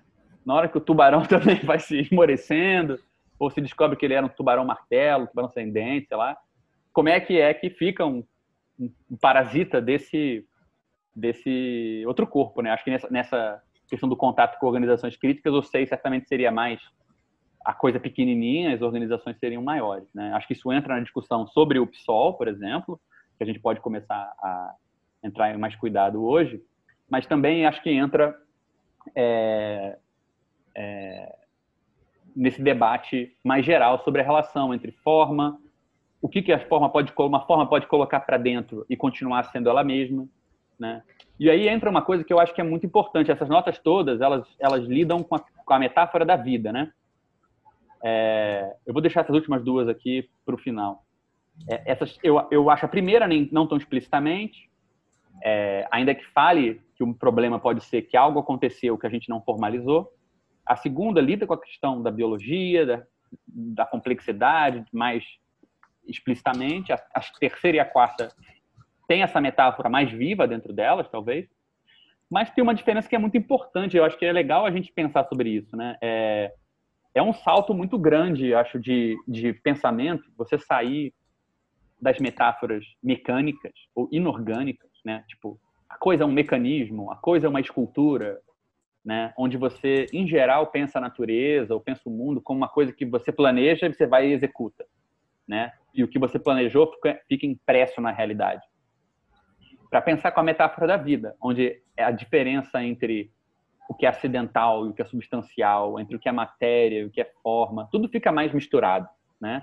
E a gente, como a gente viu, eu acho que ganha muito, muitos termos importantes para conseguir é, é, destrinchar melhor o que acontece numa organização. Certamente, né, no, no, no, no sistema mecânico, você consegue separar as partes e as funções das partes e juntar depois elas e conhecendo as partes você conhece o todo.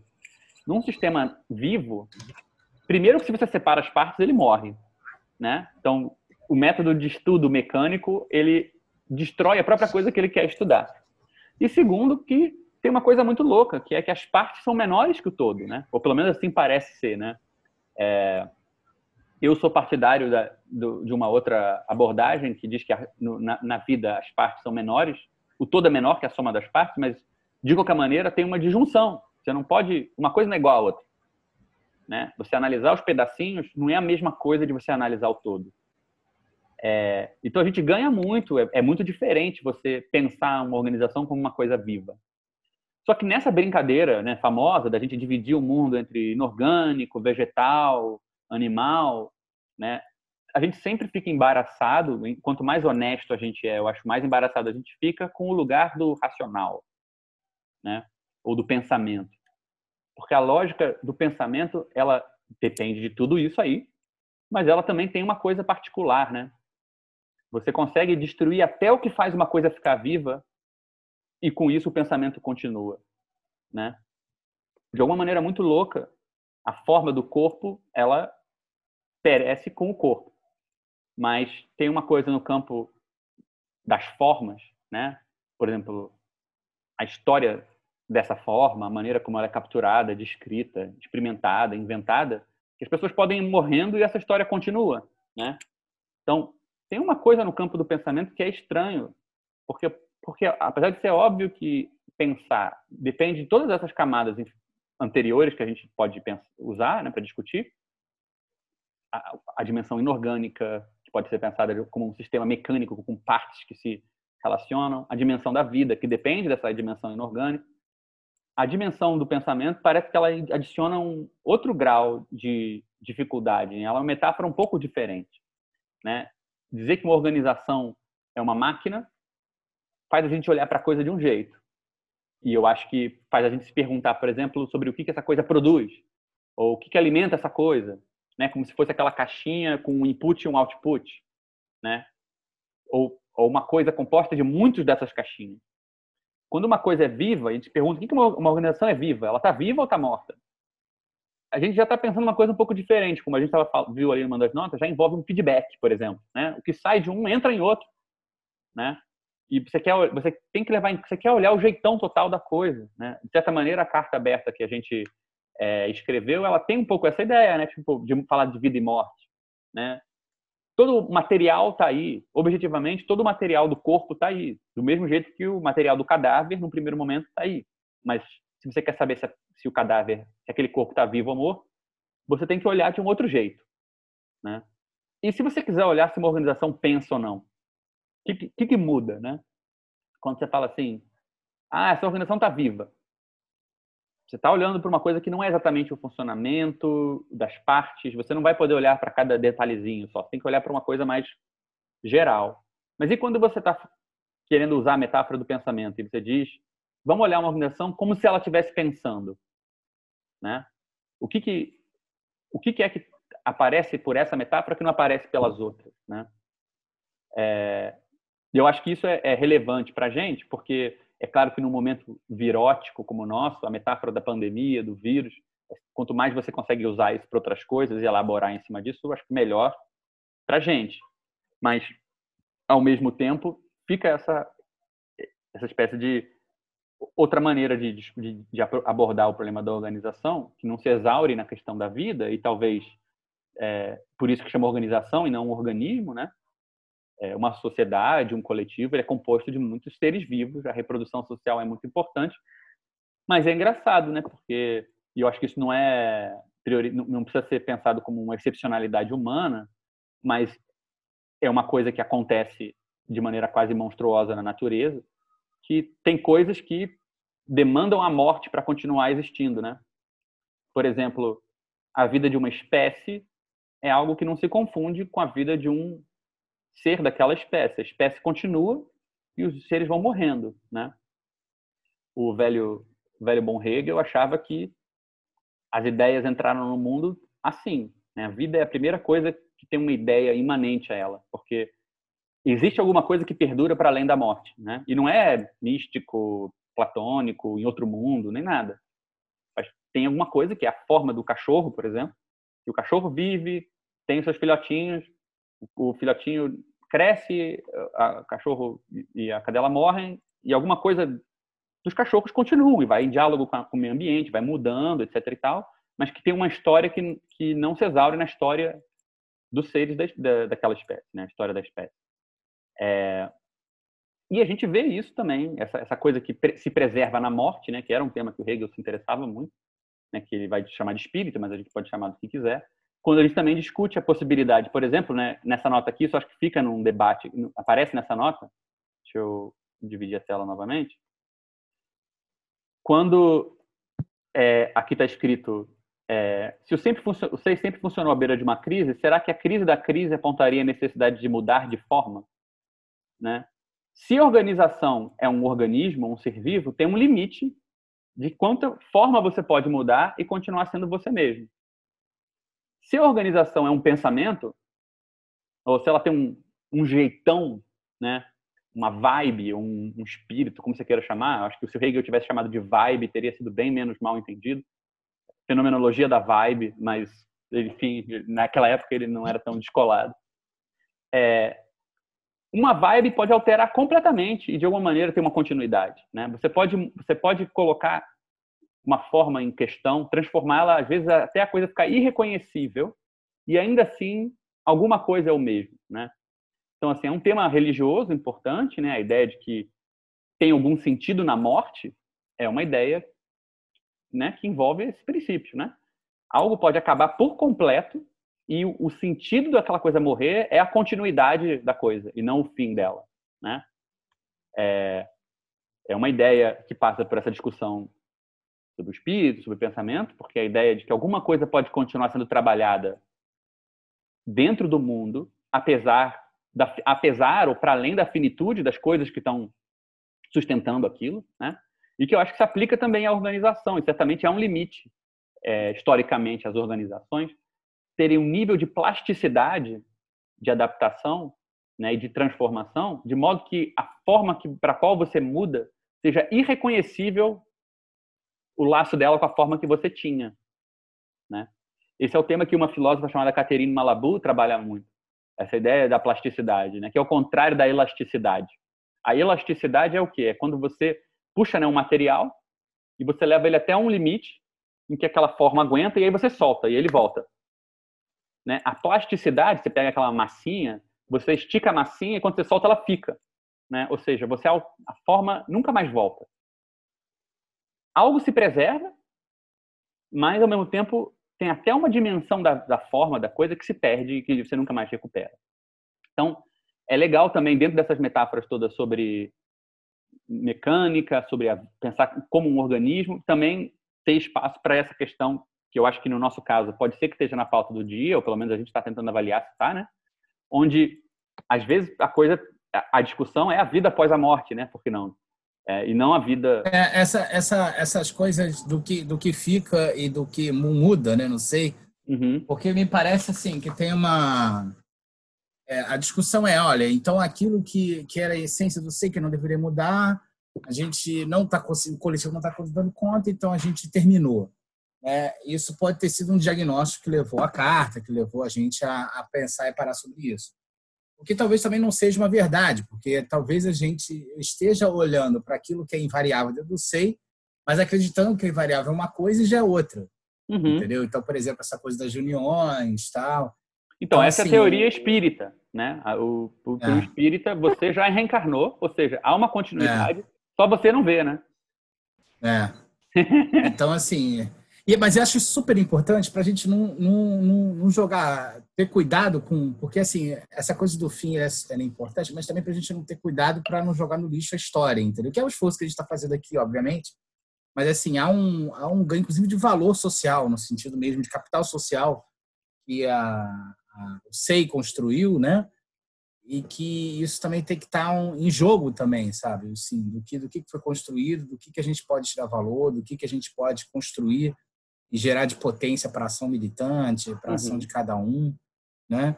Então, e eu acho é para assim, ter esse cuidado, né? Claro, com certeza. E eu acho que assim você toca aí numa questão que é maravilhosa, porque o que, que qual é o nome, assim, um dos nomes mais famosos, mais clássicos, que todo mundo entende, quando você quer falar de uma coisa que uma geração que perece na medida em que a manutenção da sua própria, do seu próprio corpo não é mais possível e que segue adiante com outro corpo, mas que com alguma continuidade. É uma herança né? Então, assim, fazer o balanço do SEI pensando no outro, e na nossa carta eu acho importante perceber que a ideia final da carta é né, que, mesmo que esse outro sejamos nós mesmos, né?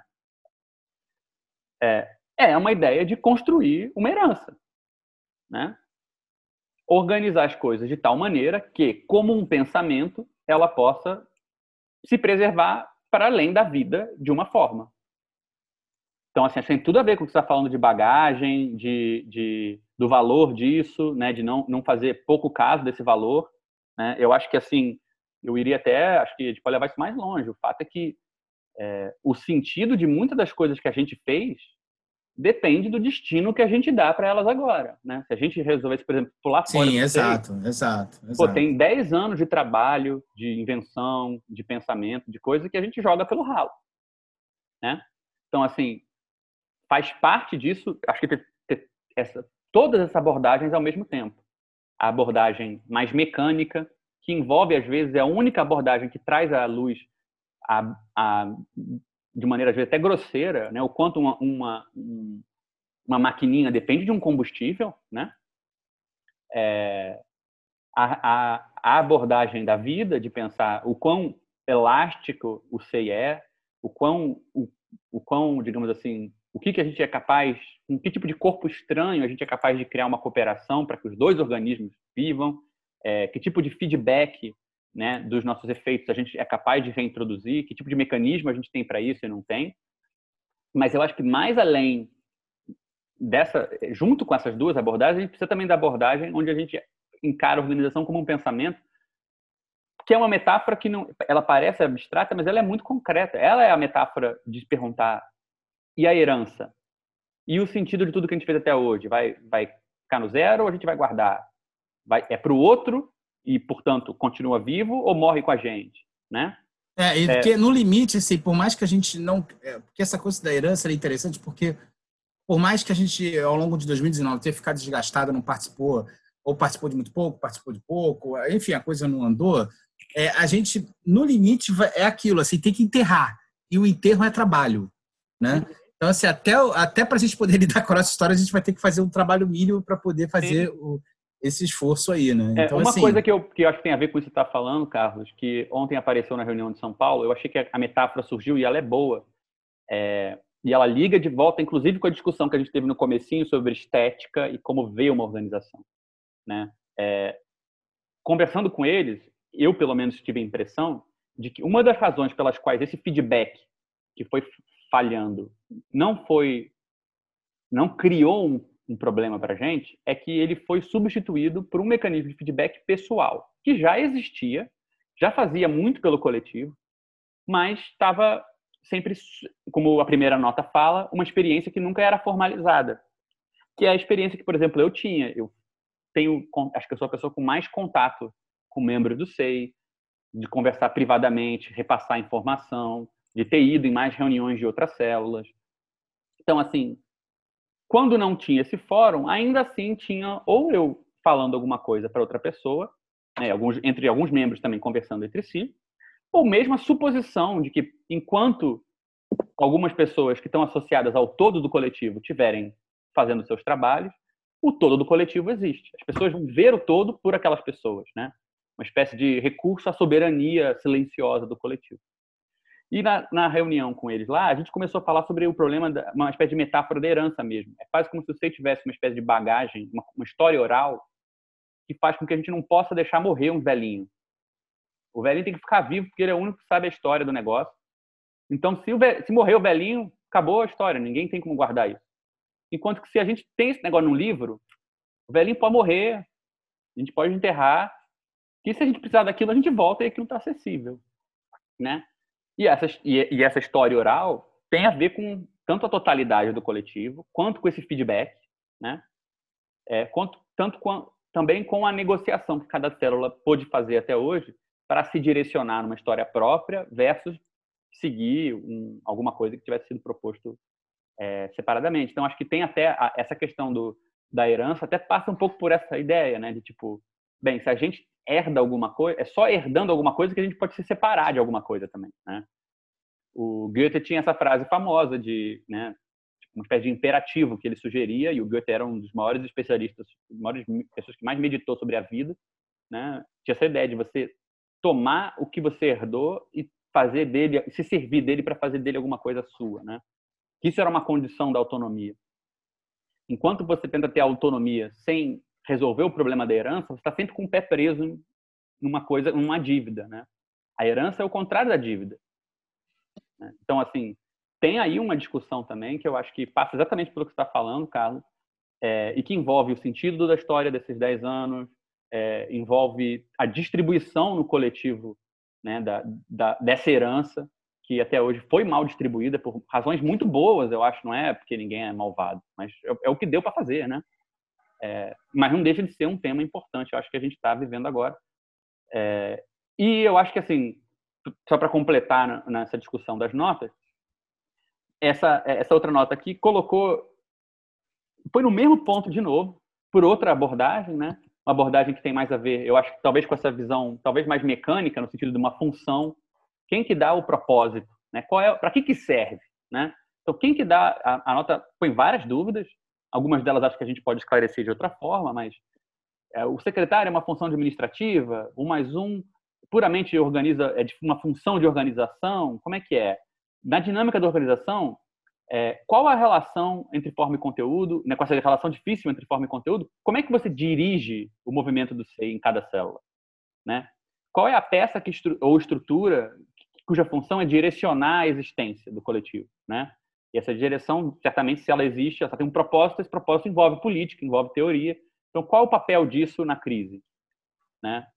Eu acho que essa nota tem uma abordagem que é, complementa essas outras duas, a abordagem da herança, do pensamento, daquilo que sobrevive à plasticidade, a, a abordagem da vida, do feedback, por mais que esteja implícito nessa nota, mas ela tem essa pergunta que é muito mais fácil de fazer para as máquinas e às vezes para a militância, militância mais tradicional, e mais difícil de fazer para o ser vivo e para o pensamento, que é para que, que serve, né? Qual é a direção, para onde está indo, qual o propósito. Então, é, é interessante porque ela é, e é uma dimensão necessária de pensar também. Então, eu acho que é, é um, uma nota que contribui ainda mais para mostrar que né, esses fóruns, no SEI, tinha essa sobreposição. Os protocolos que constituíam, deixa eu, deixa eu pegar aquela outra. É, né, os protocolos que constituíam é, o feedback, né, a nota liga o participante através do mais um, pela mediação da leitura do mais um, de volta à célula. Né? Exemplo, eu li as notas todas, estou tentando conectar elas e transformar elas num assunto da célula como um todo. Então, joga o participante 1 um no todo da célula. É, as propostas do Rio de Janeiro para o SEI iam para a Regional Sul, iam para ser votadas para serem do interesse de um todo maior, que era a célula do Rio de São Paulo, nessa época, quando esse PowerPoint foi feito. É, todas essas propostas, elas tinham, ao mesmo tempo, o feedback, no sentido de informar o coletivo sobre alguma coisa, e direcionar, né, nesse sentido de, é, de propósito. Não é à toa que, por muito tempo, a gente ficava embaraçado com o fato que o propósito do ser era reflexivo, porque eu acho que era, era que nem perguntar para um ser vivo qual é o propósito dele. Se o ser vivo fala é comer e dormir, parece que é pouco, parece que não está fazendo nada, né? Então, assim, tem uma coisa engraçada que é que as, muitas das perguntas da militância que envolvem uma noção de tarefa, e eu acho que a gente vai chegar nisso lá para 2013, 2014, quando a gente estudou é, o Moreno e teoria do partido e teoria da organização dentro da militância trotskista. Né? É, muito, muito da maneira de pensar sobre o que é uma tarefa na esquerda é uma ideia funcional né? Não, não exclusivamente, mas também muito a ideia de que você tem um, um objetivo que você quer chegar, a tarefa é um meio para aquele fim. Num ser vivo, o meio é um fim, né? Tipo, você tem um fígado que faz uma certa coisa, ele é um meio para aquela função. Mas ele também é um fim em si mesmo, ele tem que continuar vivo, né?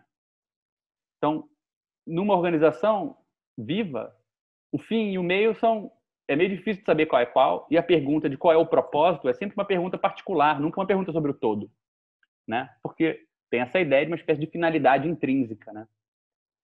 É, então, eu acho que essa nota traz essa outra, outra questão que é muito importante sobre, é, sobre, bem, no meio disso tudo, como fica essa dimensão da política no SEI, como que numa como é qual eram os mecanismos desses protocolos que o Germano mencionou que a gente tinha para imprimir uma direção, e eu acho que. Fala, meu querido. Não, quando, quando der aí, porque eu queria. Fala agora. É, enfim, se tiver muito fora de propósito, por favor, me interrompa. Mas é, me, me pareceu que, enfim, talvez depois eu coloque isso numa nota de maneira mais é, elaborada, mas me pareceu que, por exemplo, a gente pode explorar como imagem para isso essa noção de espírito um pouco mais. No seguinte sentido, né? Porque parece que a gente quer fazer uma história do sei, mas você mesmo falou que o tipo de imagem que a gente pode usar para essa história, por exemplo, você falou de rolar a página lá do, do Facebook ou colocar as, as, as, é, as gravações e tal, isso teriam diferentes imagens, né, que a gente poderia ter do SEI, assim. Então parece que talvez uma metáfora interessante seja a gente pensar se o Bolsonaro gostosinho é, eu peço desculpa, eu posso ter perdido alguma coisa que ele pediu para pegar o Mickey dele aqui no meio. Não, é, a, gente, então, a, gente, espera pelo Mickey, pelo amor de Deus. Essa, essa coisa do. Mas não é agora, não, já peguei. Ah. Já peguei, já peguei. O, o Rafael tá perguntando. Mas, enfim, é, a ideia de que a gente parece estar tá, tá, tá, querendo também dar conta de, de um certo espírito do SEI, né? O que, que fica como sentido do SEI para para a história, né? Uhum. E aí uhum. talvez essa metáfora possa vir, vir junto com essa ideia de que, que corpo a gente pode deixar para trás, né? Uhum. É, o que que do corpo do sei é, fica é, para trás para a gente poder é, é, preservar algo da ordem do, do, do espírito, assim, pós a morte desse corpo, né?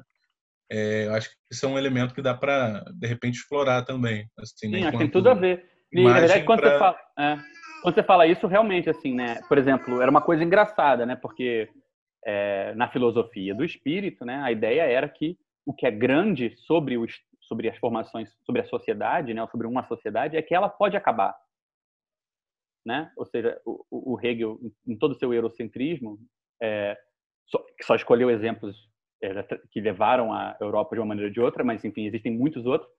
Mas ele contraintuitivamente falava assim, é engraçado, né? Porque a gente consegue ver o espírito de um povo muito mais claramente no dilaceramento da sociedade, na ruína, na, na capacidade de perecer, né? Ou seja, naquela situação onde vida e morte não são opostos, mas estão integrados de alguma maneira, né? Do que naquilo que só sobrevive com a vida e acaba com a morte, né?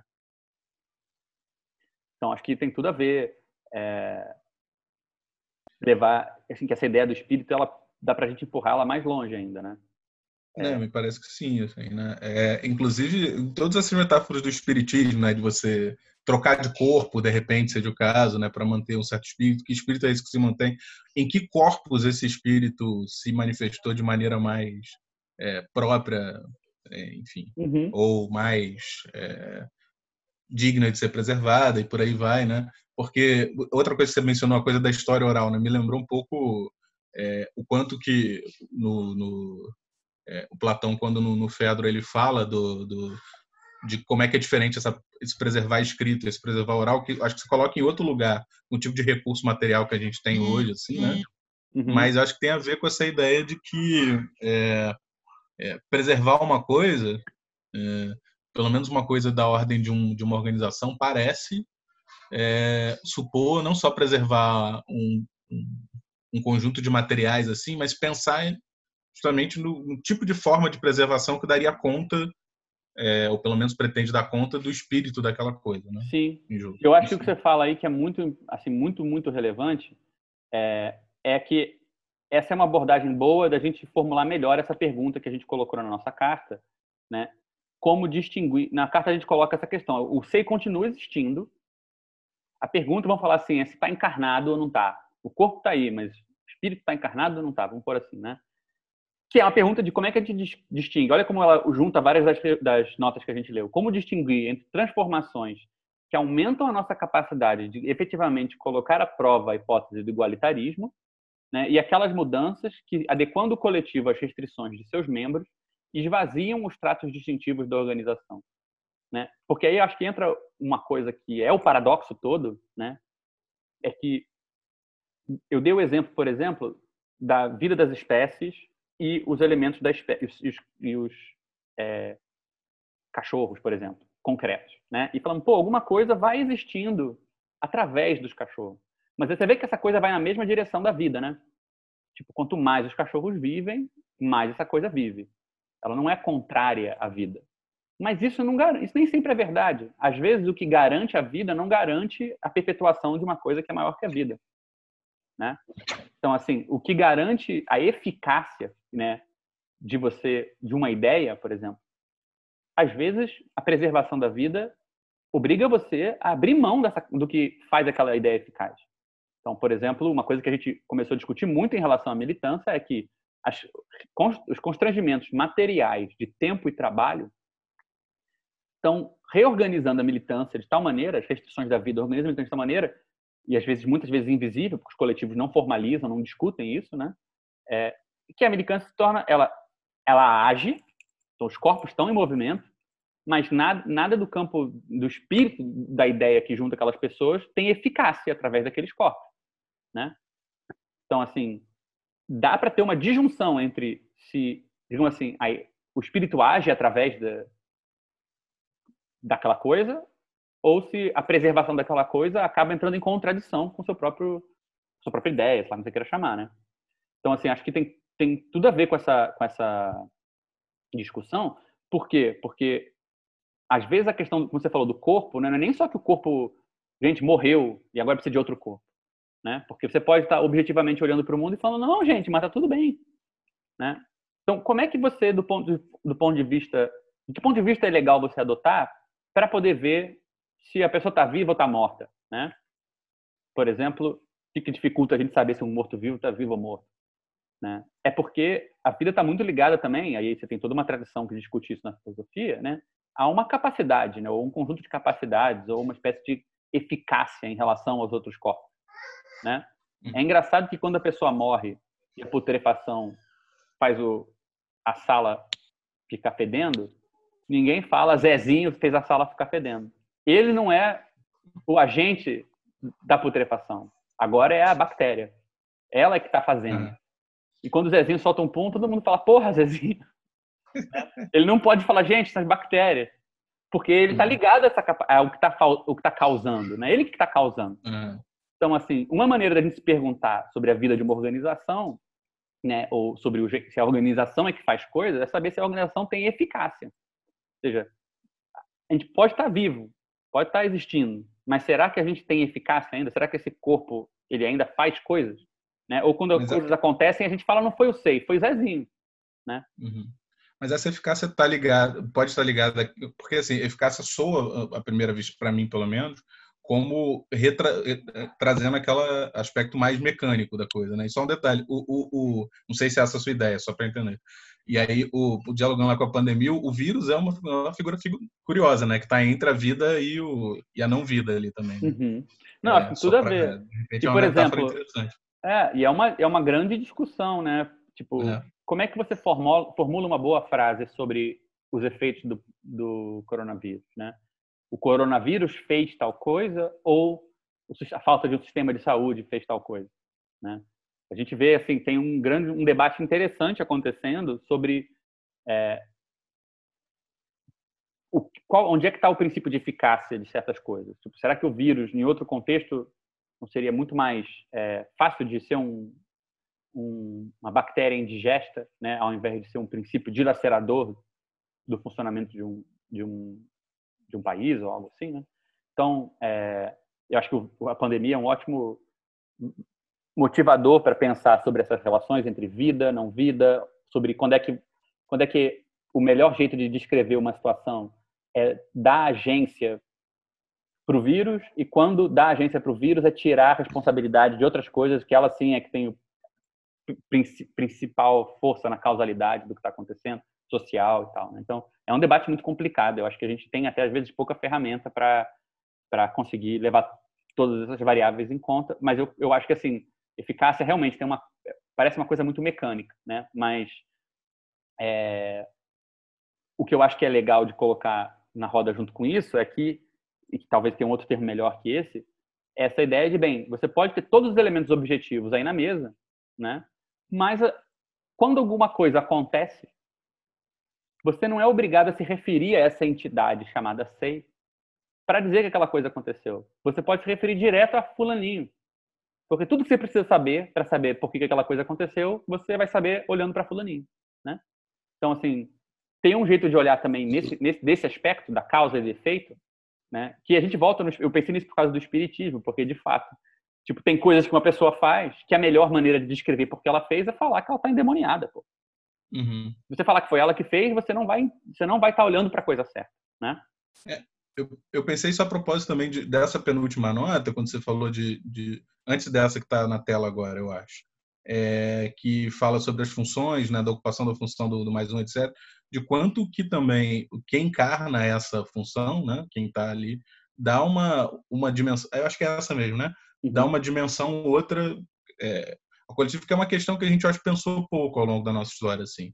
O quanto que é, é, é- esses dispositivos formais é, é, e protocolos é, eles são informados e, e- e ganham um caráter diferente de acordo com quem está ali ocupando aquele espaço, né? Uhum. É, e acho que talvez a metáfora do espírito possa dar, dar, dar, enfim, elementos para isso também, medida em que, pô, dependendo de quem encarna né, aqueles elementos objetivos, talvez isso também tenha dimensões e características diferentes, assim, né? É, eu acho isso uma ótima ideia. E eu acho que volta, volta a mostrar que vida e pensamento é diferente, né? Porque, por exemplo, o fato de mudar completamente, por exemplo, eu lembro do, do Edu de mais um, acho que um ou dois anos atrás, aqui na cela do Rio, lendo as notas de um jeito totalmente diferente, levando um debate totalmente diferente. Se uma pessoa comparasse uma reunião em que ele era mais um com o que não era, poderia falar que é outra coisa. Então, o ângulo pelo qual aquela coisa é a mesma não é exatamente o ângulo da forma, porque no, no sentido assim de- dos traços pode ser totalmente diferente, né? Então assim, é legal ver como tá, ter acesso a essas metáforas diferentes ajuda a gente a dar relevo, tornar inteligível diferentes maneiras de uma coisa permanecer, né? Ou, ou, de, se, ou de se transformar, né? E desafios diferentes também, né? É, e eu acho que uma maneira da gente falar sobre uma situação é essa, não é que eu sei tá talvez assim tão perigando de não estar tá vivo. Ah, talvez a gente esteja perigando mais de não estar tá pensando, mas é diferente, né? É, a última nota que eu acho que toca nessas questões todas e eu e eu acho que ela se liga com a nota anterior pela questão do propósito e da direção, né? Ela é, articula a seguinte questão, ela fala assim: o SEI sempre teve um pé atrás com a ideia de atração de novos membros pela via do esclarecimento, ou do convencimento, ou da compatibilidade de ideias e tal. É... E aí ele fala assim que isso envolve uma desconfiança dos métodos tradicionais, por exemplo, de você dizer vem aqui com a gente porque a gente sabe como a realidade funciona, ou adota essa perspectiva aqui que ela é a real, é a certa, coisas assim. E aí ele coloca uma, o nota coloca essa seguinte dúvida, ele fala assim, pelo que eu entendo, o SEI possui uma preocupação muito maior em relação a tornar a militância possível, isso é, criar condições materiais do engajamento. No entanto, eu fico com uma dúvida sobre esse ponto. Será que a nossa preocupação já não pressupõe um, que um sujeito, um sujeito que queira se engajar? Ou seja, será que já partimos de uma visão de um tipo ideal de pessoa que quer se engajar? É, e a galera que nem liga para isso, como fica? É, enfim, essa nota, na verdade, tem mais uma que eu acho que serve de exemplo para essa nota e para a anterior sobre a direção, que é a pergunta por que, que o projeto que a gente tinha que chamava Organizando a Vida, né, perfeitamente dentro do tema da, da conversa, por que, que ele não foi para frente? Né? E uma coisa que eu acho que a gente poderia usar aí para discutir, e é, é essa, é, eu, eu, dei esse título provisório aqui, né, sobre o problema de causar desejo e o superego, né? Daria para a gente traduzir essa nota aqui em dois em duas etapas, na minha opinião. A primeira etapa é, é uma que define uma espécie de ideia que o SEI teve, que é quase uma resposta a essa nota aqui sobre a direção, né? Porque a ideia é que, bem, de alguma maneira a gente colocou em segundo plano no coletivo é atrair as pessoas porque a gente sabe o que tem que ser feito ou porque a gente tem um propósito X que as pessoas podem avaliar e aí se concordarem elas entram, né? raramente a gente apresentou um ideal muito claro para as pessoas então decidirem se elas compram ou não compram aquilo, né? Um plano, uma estratégia, um, ou como o Tiago falou na última reunião, né? Uma, uma, um posicionamento claro no debate político, coisas assim. E uma das maneiras da gente entender isso, né? Essa ideia de que tem um imperativo, faça isso, é necessário que você faça isso, essa é a situação, haja portanto dessa maneira, é pensar esse conceito da psicanálise do superego, né? O superego, ele, digamos assim, ele é forte quando alguém manda você fazer alguma coisa e você fica bolado se você não fizer, mas ele é mais forte ainda quando alguém não diz o que é para você fazer, mas na entrelinha está dizendo para você fazer. Então, a gente teve muito esforço ao longo da nossa história de tentar desfazer o máximo o superego. Né? Isso que a gente chamou na última reunião de um coletivo morno, um coletivo que tá, tá, tá tudo bem as pessoas participarem pouco, né? ele quer ficar vivo sem esse nível de exercício bizarro, né? É meio uma espécie de ser vivo mais sedentário, assim, não precisa ir para academia, tudo bem se não comer, se comer besteira de vez em quando. Só que isso vem com o outro lado, né? Porque se você não manda as pessoas fazerem nada, como que a pessoa vai, digamos assim, dado que um material muito importante para a gente se sentir motivado é a autoridade, né? É o que as pessoas mandam a gente fazer, nossos compromissos, que a gente obrigou a fazer, ou que a gente é obrigado a fazer, o que vai pegar mal se a gente não fizer, né? como que a gente pode causar desejo? Então, o que, que, que a gente pode atrair? Quem a gente pode atrair? Ou como que a gente pode se fazer objeto do desejo de alguém? Ou dialogar com o desejo da militância, se ao mesmo tempo um dos grandes bastiões de organização do desejo, que é o superego, que é a direção clara, seja explícita ou seja na entrelinha, né? É uma coisa que a gente tenta a muito esforço desativar. E aí a gente consegue ver como as coisas se ligam mais ainda, né? Porque se os protocolos principais do SEI têm a ver com o feedback, faz o que você quiser, a gente só quer todo mundo se reinformar para se readaptar ao que você está fazendo. É, a direção, a pergunta para que serve a nossa direção fica difícil de responder, porque a metáfora de, que, de um mecanismo ou de uma máquina com um propósito já não funciona tão bem, porque a gente está mais que nem um ser vivo, né? Mas, ao mesmo tempo, a pergunta de o que é desejar, como é que a gente vai chamar o desejo das pessoas, fica mais confusa. Né? Você vai entrar e você não sabe para que, que serve ou qual é a sua função. Né? E a maior parte das regras. Alô? Alguém falou alguma coisa? Acho que sim. O microfone foi ligado e depois desligado. Ligado, né? Tá. É, mas, enfim, dá para usando esse, esse, essas palavras, todos esses conceitos todos, entender por que, que a gente poderia chegar num impasse, né?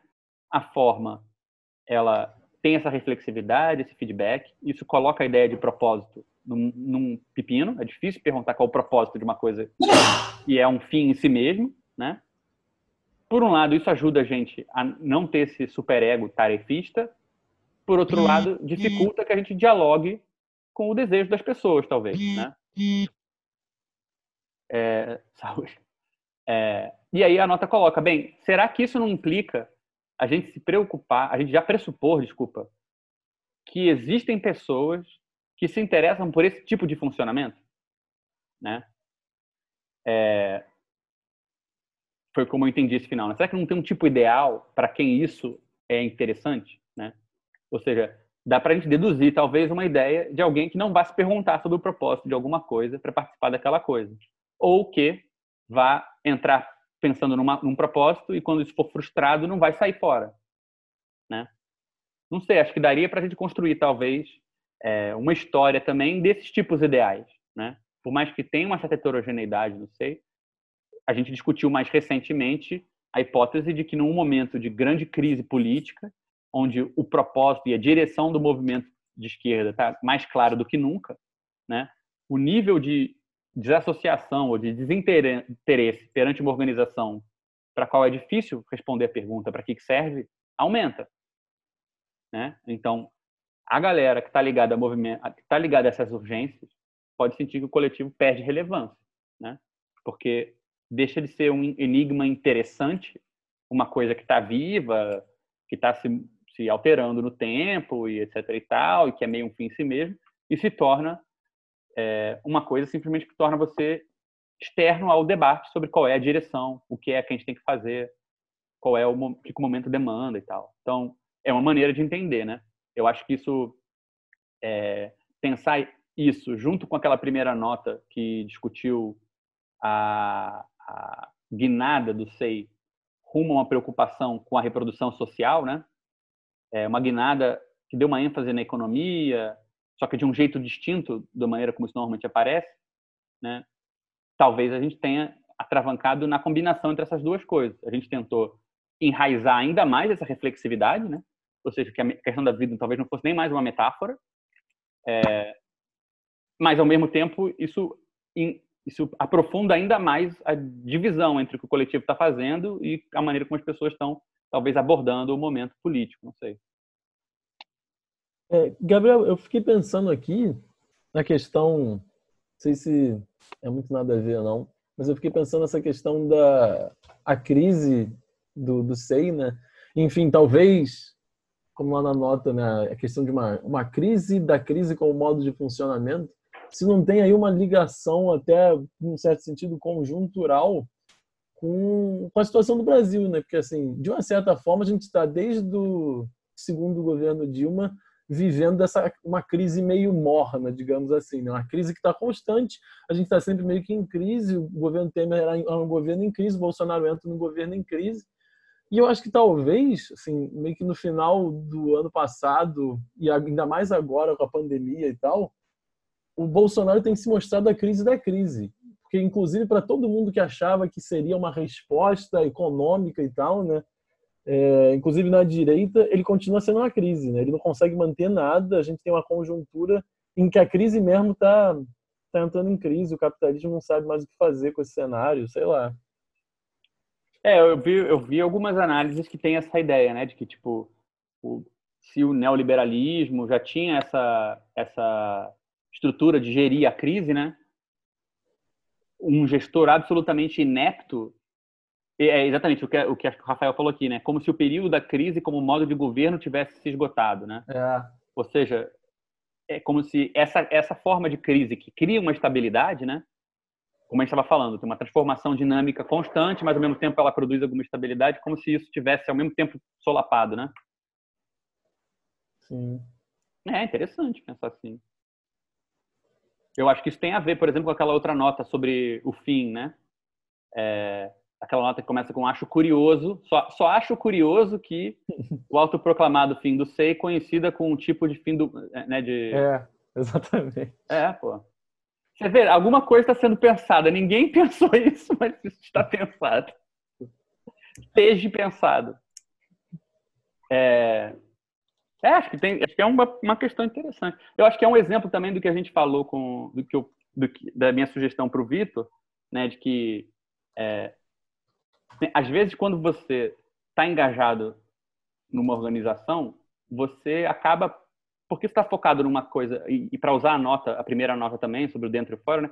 Porque você está olhando para uma coisa dentro, você acaba formulando as coisas de um jeito diferente. E esses conceitos que você formulou por causa de uma coisa sem propósito, né? É um fim em si mesma. Depois elas têm um poder crítico e, e de, e de e conceitual muito grande para fora, né? Eu acho que assim a gente muitas vezes no SEI teve essa dinâmica de você começa a discutir, por exemplo, a crise da crise do coletivo ah, crise, estabilidade, não sei o quê, de repente você vê que você está bolando um jargão que ajuda você também a olhar para outra coisa, né? Uhum. Inclusive, acho que essa é uma boa definição do que é ser experimental, né? Ser experimental é isso, é criar uma interioridade artificial, onde algumas coisas ficam mais inteligíveis do que só olhando para a realidade, e depois se perguntar como é que você pode generalizar isso para fora, né? sob que condições. É claro que o SEI não é igual ao governo Bolsonaro, mas talvez a gente não seja tão diferente. então, talvez resolver esse problema, a gente também mata esse problema. Já resolve o governo de esquerda para, para a época de crise, tem que ser um governo plástico que sobrevive à crise da crise, que inclui o discurso espírita, já, já matamos esse problema, que tem uma, um, um viés ecológico de pensar a ecologia, porque tem que pensar a partir do ser vivo. Pô, gente, juntamos geral, já, já tá meio caminho andado, já tá resolvido. Beleza. Pô, tá bom, a gente manda isso para divulga isso para geral e acabou, tá resolvido. Aí, é. Mas, mas, enfim, eu acho que é um exemplo assim minúsculo do tipo de coisa que vale a pena ter, digamos assim, um pouco de convicção que pode sair desse tipo de exercício aparentemente sem direção, né? de direcionar para uma história, um balanço de uma coisa meio idiótica que é um pequeno coletivo, blá blá blá. blá. Às vezes, assim, a pequena pedrinha, né, a pequena bactéria é, travada ali no, no, no, na arqueia, você vai fazendo um uso daquilo, negociando com aquilo, você sai com alguma coisa que dá conta de, de pelo menos assim, te reposicionar em relação a uma coisa maior, né? E muito mais complexa e tal. Então, eu tinha pensado, enfim, tá, tá tarde, acho que gente, ninguém, ninguém merece fica fica fica para parte da próxima reunião. A ideia era fazer uma rápida repescagem do que a gente cobriu na reunião passada, é, de né, o que a gente viu, a gente discutiu rapidamente os autores, uma questão da, questões da psicanálise que foram interessantes para a história do SEI, por que, que esses filósofos em particular estavam na pauta do dia dentro da discussão na pré-história do SEI, eu acho que à luz do que a gente acabou de debater, já daria para a gente perceber que todos eles têm um interesse sobre o que, que é da vida que persiste na morte, né? No Agamben a gente vai ter uma distinção entre viver e sobreviver, né? Onde a sobrevivência é o contrário da morte, mas a vida não é o contrário da morte, né? É, você vai ter no Badiou essa discussão, no Zizek através do Lacan, da postura de morte, etc. E tal. É, é, querendo ou não, de um jeito muito louco essa discussão, eu não tenho como gerar isso aqui para mostrar para vocês, eu acho. É, mas é, essa discussão que a gente está fazendo agora, ela está nessa citação exatamente aqui. É, inclusive essas duas citações que não, acho que não dá para ler aqui direito, mas elas têm tudo, poderiam ter sido boas epígrafes para essa discussão. Essa citação do Apocalipse, né? Naqueles dias os homens buscarão a morte e não a alcançarão, desejarão morrer e a morte não responderá, né? Tipo, a gente poderia traduzir como naqueles dias o sei, pessoas não sei que vão querer dizer que o sei acabou, mas não conseguirão, vão querer acabar com o coletivo e a morte não, e o coletivo não vai acabar. Mas essa aqui, mais que todas, que eu acho que tem essa mesma ideia, né? Que não, pois não basta decidir por seu efeito a morte. Trata-se ainda de saber qual morte, a que é trazida pela vida ou aquela que atrás, né? Eu acho é chique. Lacan é muito chique. Mas que, enfim, foi um debate que, querendo ou não, essa discussão que a gente está tendo em torno de vida, que sobrevive para além da forma das coisas, imediatas, etc., passa por esse mesmo papo, né? E aí fica para a reunião que vem, é, e eu acho que vale a pena, é, é, faz sentido a gente se demorar muito antes de entrar nisso. É, um que é o que, que aconteceu nesse experimento pré-SEI, que teve várias das várias das ideias que a gente usa hoje. Né? O Pensê foi onde apareceu a ideia da nota. A gente já usava a nota. Né? Foi o coletivo onde essa é, ideia de né, a gente apresentou o Pensê quando ele terminou justamente nesse, dessa maneira. A gente começou o coletivo querendo estudar, reunindo para estudar Lacan e terminou estudando Lacan para ter uma razão para se reunir. Então, a gente começou achando que organizar era importante para se educar e acabou usando a educação de desculpa para se organizar e descobriu que a gente aprendia melhor se fosse assim. Então, a minha ideia é mostrar para vocês um pouco do que, que foi essencial em termos de teoria na história desse coletivo, como é que ele começou a pensar essas questões de organização, disciplina, etc. e tal. Essas ideias estão muito sintetizadas nesse documento, com algumas proposições que a gente escreveu. Vocês vão ver que tem muito a ver com o que a gente está falando aqui agora.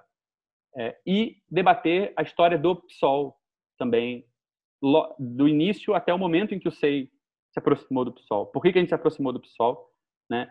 E eu acho que vai fazer muito mais sentido a ideia que a gente repetia muito na época de que a gente se aproximou do PSOL porque ele era sintomático e não porque ele era funcional e saudável. Né? Ou seja, era um jeito de estar perto de um problema e não estar perto de uma coisa que estava resolvendo nada.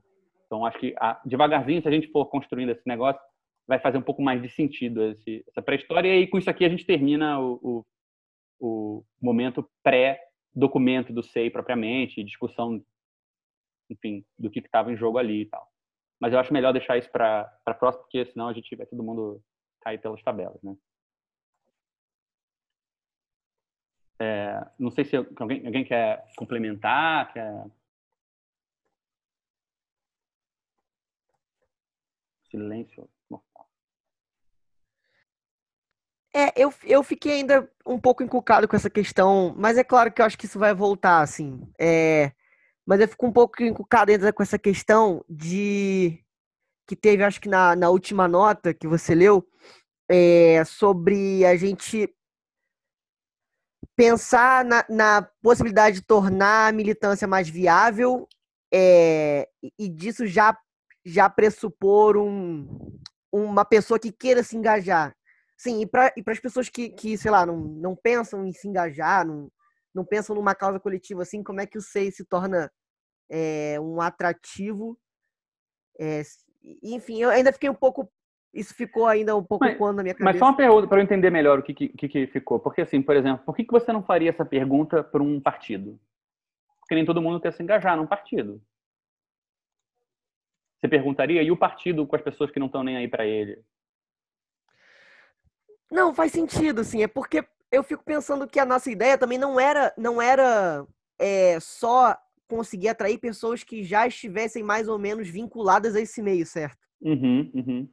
Ah, entendi. Aí eu não, entende? Eu não sei, porque acaba, às vezes, não sei, posso estar falando bobagem também, mas às vezes parece que a gente acaba, a gente chega no mesmo fim, a gente chega no mesmo no mesmo ponto, assim, a gente acaba atraindo já pessoas que já tinham uma certa uma, uma certa conexão com a militância, já tinham uma certa conexão com, com esse meio, às vezes, universitário e tal, é, mesmo que a gente parta de um ponto diferente.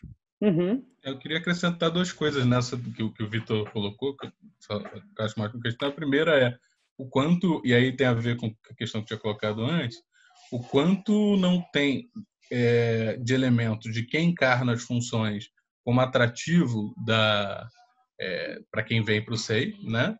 É, e o quanto é, essa questão que ele colocou justamente tem a ver com o fato de que a gente, pelo menos durante muito tempo, para tentar testar esse princípio da igualdade, a gente queria sempre ampliar o coletivo para as pessoas as mais diversas e estranhas possível para ver o quanto esse esse princípio de igualdade existiria, né? Uhum. Acho que tinha essa, essa dimensão também, né? De não querer atrair só todo mundo meio com as mesmas é, propriedades, né? Sim.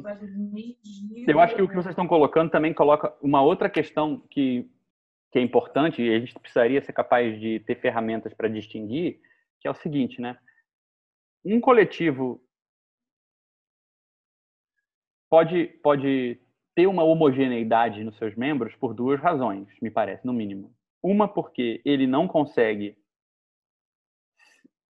interessar a algumas pessoas, e outra porque as pessoas estão não interessadas em geral, digamos assim. Ou seja, ele pode ou estar tá ocultando uma heterogeneidade ou revelando uma homogeneidade, entendeu?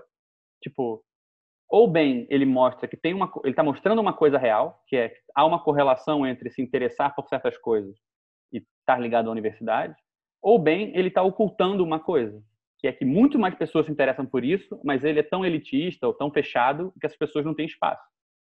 Eu acho que gente, as duas coisas certamente existem, não sei, e é importante a gente conseguir ver as duas, mas uma ensina algo sobre para gente sobre a situação, né, sobre o fora, e outra ensina algo sobre o dentro, vamos falar assim, né?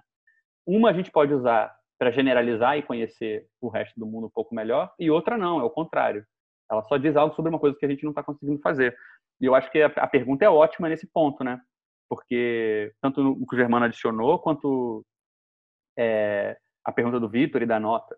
Porque eu lembro do Carlos falar muito disso, de falar assim, pô, vamos voltar com tal coisa teórica porque isso é o atrativo, né? E para usar a metáfora do ser vivo, né, muitas vezes o atrativo no ser vivo é aquilo que você coloca ali para facilitar a presa vir, né, e você captura ela. A presa acha que é uma coisa, mas é outra, né? Num coletivo que tem um fim em si mesmo, muitas das maneiras, muitas das vezes que a gente fingiu, a gente aparentou ter um propósito, por exemplo, vamos fazer reunião teórica, né? É, ou vamos aceitar que todo mundo acha que a gente é um grupo de estudo e vamos se vender assim. Muitas vezes isso tinha um, uma, uma função meio camuflada, né? E a pessoa entra por isso e acaba ficando por outra razão, né? E é engraçado que a, a psicanálise funciona um pouco assim, né? Todo mundo vem para deixar de ter sintoma, para ficar saudável e acaba ficando naquele negócio maluco, por, sabe-se lá por quê, né? Então, assim, é, de certa maneira, a pergunta que se aplica, acho que a pergunta da nota também se aplicaria, talvez até à clínica, né? Por que, que as pessoas que têm, às vezes, outras soluções, preferem continuar uma análise depois que elas não têm mais sintoma, né? O que, que é desejo de continuar uma coisa estranha dessa, assim? Mas eu acho que a é, gente realmente eu... sempre teve um impasse com isso, né? É, eu acrescentaria nesses elementos um pouco no espírito daquela coisa das profissões lá impossíveis do Freud. Você falou da, da análise, né? A, a, a, o, o SEI se via tinha sempre essa crise de se ver como grupo de estudos, etc. Né? É, e essa, essa questão que apareceu na nota de causar desejo, né? É uma questão que pelo menos para professores do ensino médio assim é muito forte, né? De como é que você vai tornar os alunos interessados no negócio que é obrigatório a princípio. E como é que ele entra no sistema e vai para assim, acaba indo por outras razões para a universidade, mas também por algum tipo de desejo que, que aparece. Eu não vou dizer que é causado por, por uhum. costume, mas que aparece naquela estrutura ali, né? É, enfim, não sei se ajuda a pensar, mas porque não, mas eu acho isso muito essa dimensão de, de aprendizado também, né? De, de estudo que tem a ver com, com o sei de quanto é que ele conta ou não com interesse, com desejo, né? Sim. E eu acho que assim, a gente, a gente já tentou. Essa profissão, é... mais um também acaba assumindo um pouquinho essa posição do mestre, né? Que Sim. ensina, que não sei o quê, né? Então, é, eu acho que, por exemplo, seria uma ótima pergunta e daria para a gente avaliar o quanto na história do SEI tem uma correlação entre células que estavam com um projeto teórico muito claro é, e outras que não estavam, e o número de entrada de membros e permanência em cada uma delas. Né? Se tem uma correlação entre ter um grupo com, com uma coisa, assim, com um propósito muito claro rolando e aumentar o número de pessoas que se interessam ou não, né? Eu acho que tem essa correlação, assim, acho que não é à toa que, por exemplo, que essa ideia do Carlos, isso que está mencionando, Germano, é, foram levantadas, né? Porque acho que a gente via essa correlação um pouco. Quanto mais funcional a gente parecia, mais as pessoas falavam, ah, aqui é uma coisa que serve para alguma coisa, né? É, e aí, podia ser uma maneira de formular isso é dizer assim: é, a nossa estratégia de propaganda muitas vezes para as pessoas entrar pelo que a gente não é né, e ficar pelo que a gente era. Né? Sim. É, é, uma coisa assim, né? Eu acho isso uma, uma ótima maneira de falar. Por isso que eu falei assim, né, que nesse sentido tem uma tem uma um caráter assim que eu acho que a gente demorou. Eu lembro, eu pessoalmente, por exemplo, lembro que eu me incomodava pessoalmente muito com isso. Eu sentia que, eu, que havia a tentação de vender, assim, de apresentar a reunião como sendo a teoria, por mais que todo o esforço por trás fosse para que as pessoas se engajassem em outras coisas, para que a gente se preocupasse com outras coisas.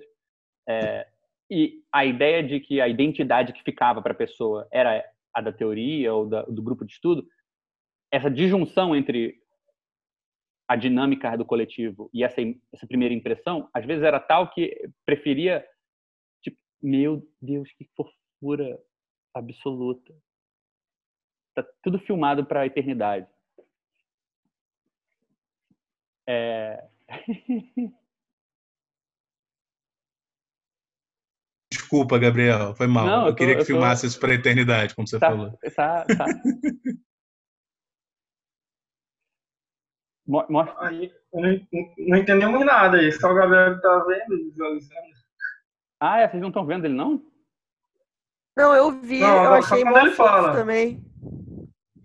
É, Aqui no meu não tá aparecendo, não. Só tá Ah, aparecendo o perdeu. Gabriel. perdeu o mínimo. Depois vê lá então, cara, que foi uma parte importante da reunião. É, achei que... Foi mal, gente. Desculpa aí. Não, pô. É, Mas eu lembro disso, assim, eu lembro de ficar incomodado da coisa ser reconhecida por outra parada, né? É, E é uma idiotice, assim. Tipo, é a impressão de que tipo, se a coisa não passar a imagem do que ela, do que eu achava que ela era imediatamente, que algo estaria sendo perdido. Mas às vezes esse esse esse grau de chamariz, né, de saber fazer de uma coisa uma razão legítima para a pessoa participar e depois ver se ela se interessa pelo como aquilo se, se integra numa, num todo, né? Mas certamente isso foi uma questão. E eu acho que a gente até hoje ficou com essa questão, né, do, do dos mecanismos de entrada, de divulgação, de apresentação do coletivo, né? O quanto assim a gente nunca investiu em uma apresentação funcional do SEI. Sempre foi uma apresentação vaga, tentando focar na dinâmica mais complexa e nunca tipo o SEI faz isso aqui. Não disse que o SEI só faz isso, mas ele faz isso. Isso essa é a apresentação. Né? Então, assim, eu acho que essa é uma questão absolutamente é, crucial e acho que ela volta em todo aquele debate. Né? Será que se você quer dar esteticamente, tornar visível uma organização, será que tentar centralizar e dar a visão do todo é a melhor maneira? Ou, às vezes, essa, essa polivalência de pequenas imagens fragmentadas, né? todas elas mais funcionais, mas que se você tentar olhar elas todas juntas, dá, uma, dá um de procura na sua cabeça, às vezes essa é uma, uma, uma versão melhor, uma maneira melhor. A gente talvez tenha demorado para investir nisso, né? Não sei. Acho super, super importante. Sim.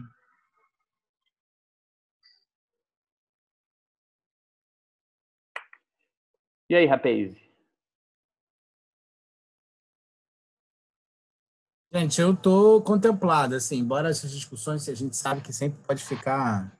É, né? É que o Alex parar aqui. já, mas o Alex normalmente nessa hora já começa a galera dispersando, todo mundo indo para casa. Mas eu acho É, não, ótimo, é, acho ótimo tá a gente tentar fechar horas? aqui. Normalmente. Ah, isso então acho que não passar de duas horas, duas horas e meia no máximo, assim, para não, Ah, não matar. beleza. Mas eu acho que hoje em dia, hoje as notas foram tão teve tanta coisa conectando uma nota na outra, tanta coisa estava acontecendo ali que tipo melhor isso do que é, é, ir passar para apresentação e tal. É, mas acho que o Alex realmente foi foi, foi dormir e o o O Rafael, Alex foi dormir. Eu Não tô aqui, posso. ah tá aqui tá aqui. Tem gente, tem gente pedindo acordou. pinico, tá? Tem gente É, pedindo pe- pinico também. Pois é, o pessoal Eu tá pedindo melhor a gente pinico. É, pois é. Mas eu acho que foi ótimo, gente. A reunião Ah, foi bom. ótima. Eu E gostei acho essas- É, e essas discussões, elas são discussões que eu acho que o bom da reunião de hoje é que a gente conseguiu pensar de nossas, né? Ao mesmo tempo fazer alguma interlocução com conjuntura, né? Com atualidade. Então, Sim. assim, não é só reviver, ficar remoendo o passado na DR, né? É uma Claro. coisa de tornar tudo os problemas. É, Eu acho que essa ideia do pessoal de São Paulo de dizer assim, vamos substituir a metafísica, do, né, no sentido escolástico, de tipo, qual é o sexo dos anjos, tipo, Desculpa, só dizer que tem mais um aluno meu entrando aí no- na live do C, hein? caraca. Aí Alex. fazer- Caralho, moleque. Alex, Edu, Bia. Cacete, moleque. Só quero dizer que é o seguinte, que eu seduzi o compadre Germano pra vir. Então, assim, É, isso toda, eu, che- toda aí, ó, tá vendo? É, Eu não, o chamo, eu não chamo quadro, não, eu chamo mural, rapaz. O Alex. é. Fala de novo, caso eu não ouvi, tava com a criança aqui. O que, que foi? Não, é que eu, eu, eu convido para você, não convido quadro, não, eu convido mural. Gente, eu tenho que ir lá. Beijo e pra Valeu, vocês, querido. tá? Vamos desligar então, gente. Manda beijo pro, pro, pro tio Beijo Carlos. pra todos. O caso não tá aparecendo no vídeo, mas manda beijo. Valeu, pô. Beijo, Falou, valeu aí. Beijo. Eu vou-